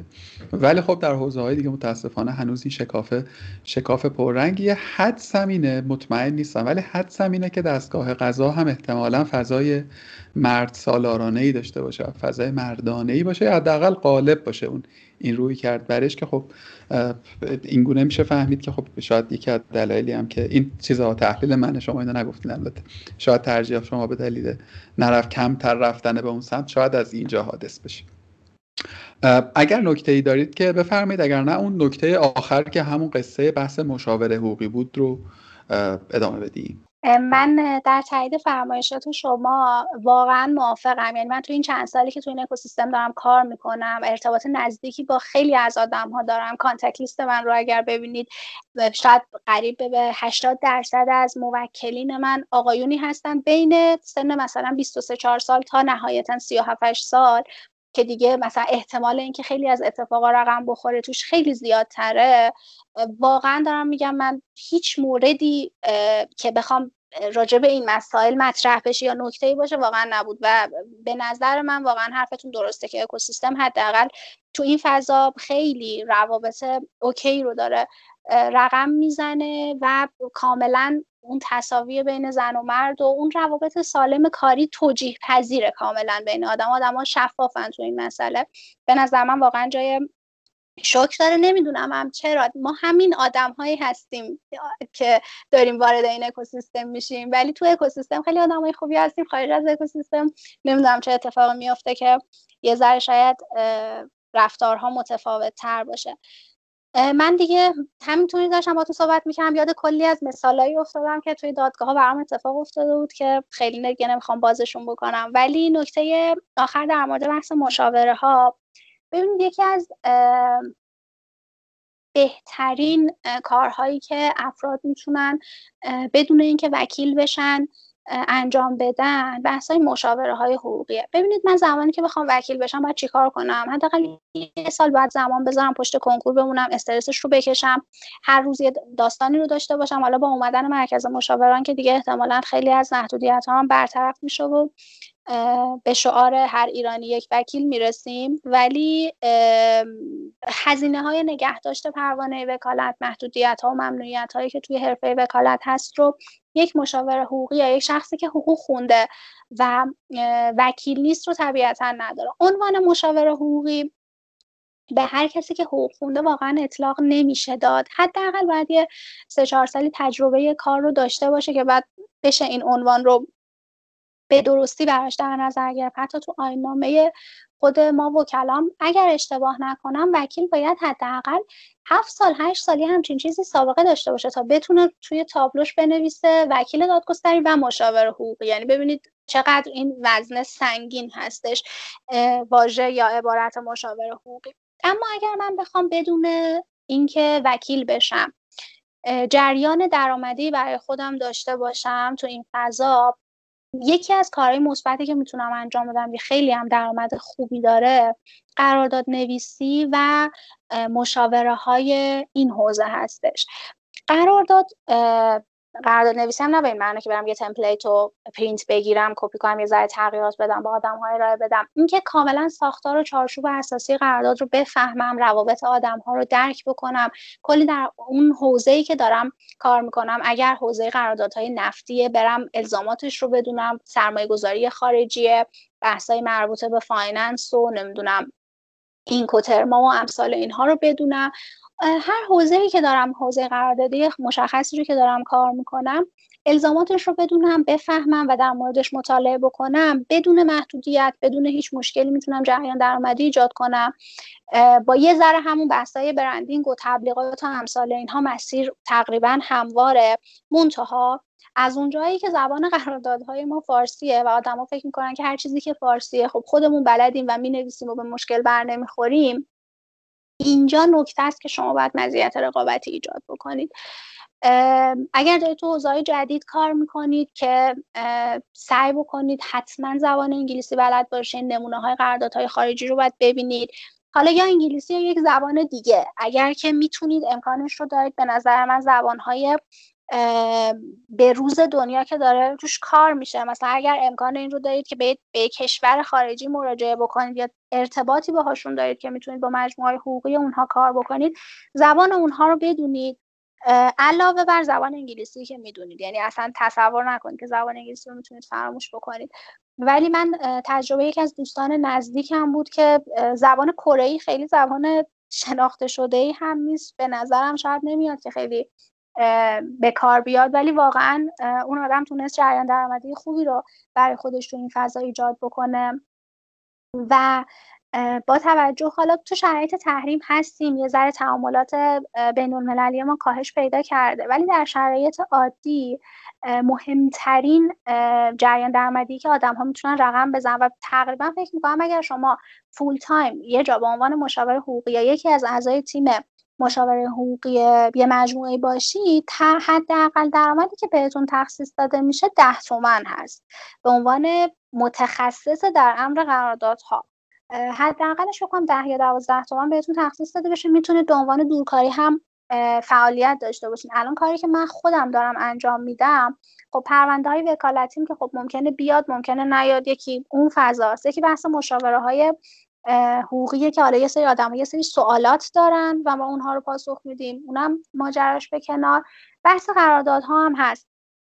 ماجرای جریان درآمدی از طریق قرارداد خودش به دو نحو ممکنه ایجاد بشه. یکی موردیه. مثلا من ثبت می‌کنم. هر موقع یکی قرارداد خاص من براش تنظیم می‌کنم. این یه حالتشه که این مستلزم branding خیلی قوی هستش که آدم ها توی مثلا search می‌کنه طرف joint venture یا قرارداد joint venture می‌خواد یا BOT می‌خواد یا مثلا نمی‌دونم shareholder agreement می‌خواد co-founder می‌خواد هرچی search می‌کنه و به شما می‌رسه که در واقع این اتفاق باید وجود داشته برای شما یک SEO branding ی باید اتفاق افتاده باشه که اون آدم برسه به شما یا انقدر جامعه مخاطبینتون بزرگ شده باشه که برای قرارداد نویسی آدم ها به شما مراجعه بکنن. یه مدل دیگه هم اینه که مشاوره حقوقی شرکت ها باشید. حالا یا به صورت ثابت یا به صورت part-time من خودم معمولا به شکل on-call باشون در ارتباطم. یعنی قراردادی میبندیم یه عدد ثابتی در نظر گرفته میشه که حداقل من خیالم راحت باشه که اگر یه پرونده این نیومد مثلا من یه جریان درآمدی دارم برای زنده موندن خودم. ولی با شرکت های متنوعی در ارتباطم. خوبی on-call کار کردن یا یه روز در هفته برای شرکت ها کار کردن اینه که شما محدود نمیشید. به نظر من زمان اون گذشته که آدم ها می‌گفتن که رزومش رو ببینیم چه خوب 15 سال توی شرکت کار کرده. انقدر روزانه تکنولوژی داره پیشرفت می‌کنه و به شکل فضاینده و عجیب غریبی به روز میشه که اصلا شما 15 سال توی شرکت باشین عملا دیگه به هیچ دردی به نظر من نمی‌خوره اون آدم تخصص و دانشش مگر اینکه جداگانه کار کرده باشه. پس اینکه شما چند تا شغل رو با هم یعنی با چند تا شرکت حقوقی در ارتباط باشید تو حوزه‌های مختلف دارید کار می‌کنید این باعث میشه که رزومه قوی تری داشته من خودم برای مجموعه خودم که دارم نیرو جذب می‌کنم حالا چه نیروهای فنی چه نیروی حقوقی جذب می‌کنم. یکی از در واقع های مهم برام اینه که خیلی اون آدم تحصیلات بالایی رو ادامه نداده باشه. یعنی خیلی مثلا براش تو مصاحبه هم هی روی تحصیلات تمرکز نکرده باشه. چون تحصیلات یه چیزی که در کنار کریر و حرفه باید پیش بره. ولی بتونه رو مهارتاش خیلی مانور بده. اینکه بگه من توی فلان شرکت رفتم یه همچین دستاوردهایی داشتم یه همچین چالش ها و مسائل رو باهاش در ارتباط بودم تونستم حل بکنم. توی شرکت فلانی هم داشتم کار می‌کردم یه همچین مسائلی رو داشتم. و به نظر من یکی از مهمترین و بهترین جریان های درآمدی برای کسایی که نمی‌خوان یا به هر دلیل نمی‌تونن بیان وکیل بشن بحث مشاوره حقوقی و قرارداد نویسیه و هرچند که وکیل بودن یک اعتبار میده به آدم ها ولی من کم نمی‌شناسم آدم هایی رو که پروانه وکالت نامه بسیار هم خوب دارن کار می‌کنن. به شدت هم آدم های توانمندی هستن و من بین دوستان خودم هم آدم های زیادی دارم که مثل خودم حالا در واقع من یکم بیشتر ولی دوستانم کمتر پروانه وکالت رو داره ولی ازش استفاده ای هم نمی‌کنه. کلا تخصصی داره تو فضای آیتی و شرکت ها و موادی از این دست کار می‌کنه. یه ذره طولانی شدیم در واقع قسمت مشاوره ها ولی فکر می‌کنم که تونسته باشم خوب توضیح داده باشم. دستتون داد نکنه. آره به نظر من اتفاقا فکر کنم که خیلی هم بازارش بزرگتره. همونطور که جایی هم اشاره کردی حالا آدمایی که همواره که پرونده حقوقی ندارن ولی همواره به مشورت حقوقی نیاز دارن و اینو در حد یک پیشنهاد به ذهنم می‌رسه نمی‌دونم هنوز الان هست یا نه. یکی دو تا استارتاپ هستن البته تو این فضای کار می‌کنن. ولی اگه مثلا یه سرویس subscription ی وجود داشته باشه این آدم بتونن مشترک بشن با یه هزینه حالا معقول ولی ثابتی از یه سری خدمات مشورتی استفاده بکنن به نظر من خیلی خیلی بازار بزرگی رو در ادامه خواهد داشت که مسائل حقوقی هی داره به نظر پررنگتر میشه حداقل توی و در بین کسب و کارها. دست شما درد نکنه خانم ایوبی. من شخصا برام خیلی جذاب بود. این اولین اپیزودی از کارگاه بود که من تقریبا خودم هیچ سررشته ازش نداشتم. یعنی حتی خیلی مجاورش هم نبودم. برای همین خودم خیلی یاد گرفتم. من نکته یا سوال دیگری ندارم. اگر که چیزی جا مانده از صحبت و فکر می‌کنید که باید اضافه بکنیم ممنون میشم که بفرمایید. شما لطف دارید من خیلی لذت بردم از هم صحبتی با شما. من یه نکته خیلی کوتاه بخوام بگم اینه که اگر ما نگاهمون توی فضای شغلی که داریم بحث پیشگیری باشه معمولا موفق تر عمل می‌کنیم.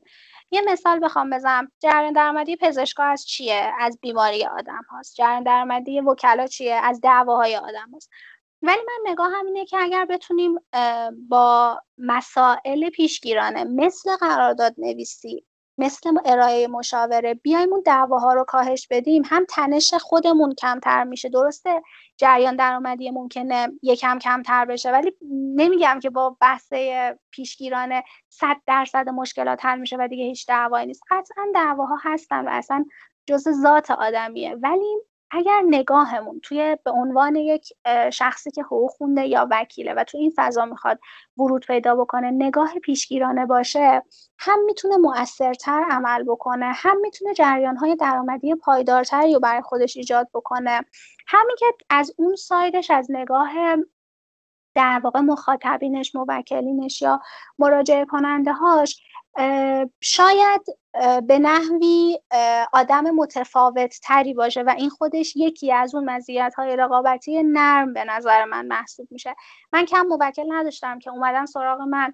من از دعوا منصرفشون کردم به سازش رسوندمشون. شاید عددی هم دریافت نگم. یعنی شاید اگه دعوای می‌رفت جلو من خیلی می‌تونستم جریان درآمدی بیشتر ایجاد کنم. ولی همون آدمه شد واسه من یه آدم ثابت که کلی آدم دیگر رو به من معرفی کرد و کلی تعاملات خیلی خوبی با هم دیگه داشتیم. یعنی فضای اکوسیستم این رو به ما به من حداقل یاد داد که همه چیز پول نیست. خیلی جاها می‌تونی از یه سری چیزا بگذری و کلی ارتباط و connection خیلی خوب پیدا کنی که اون آدم یه جای دیگه ای به کارت میاد یا حداقل حالت با اون آدمه خوبه. این به عنوان نکته آخری بود که فکر کنم که جا داشت که مطرح بکنم. مرسی از شما. ممنونم از شما. و چقدر باز مجدد نکته درستی گفتید این این هم باز توی حوزه های دیگر در واقع معنا پیدا می‌کنه و محدود به این عرصه نیست. باز بخوام سادش بکنم میشه اینکه یک درآمد یا یک انتفاعی رو میشه آدم در کوتاه مدت داشته باشه. ولی یه وقتایی ایجاب می‌کنه که حرفه کنه و از در واقع خیر اون درآمده بگذره. ولی انتفاعی که در بلند مدت حاصل حادث می‌کنه گاهن خیلی خیلی بزرگتر و ماندگارتره. یعنی اون اعتمادی که ایجاد می‌کنه با اون فرد می‌تونه کارکردهای چند ده برابری داشته باشه. دست شما درد نکنه. خیلی ممنونم. خیلی گفتگوی جذابی بود. امیدوارم که برای آدمهایی هم که پس از این خواهند شنید مفید فایده باشه. اگر که امری ندارید خدافزی بکنید. خیلی ممنونم از شما. مرسی. وقتتون بخیر. من از شما ممنونم. شبتون بخیر. باشه. خدا نگهدار.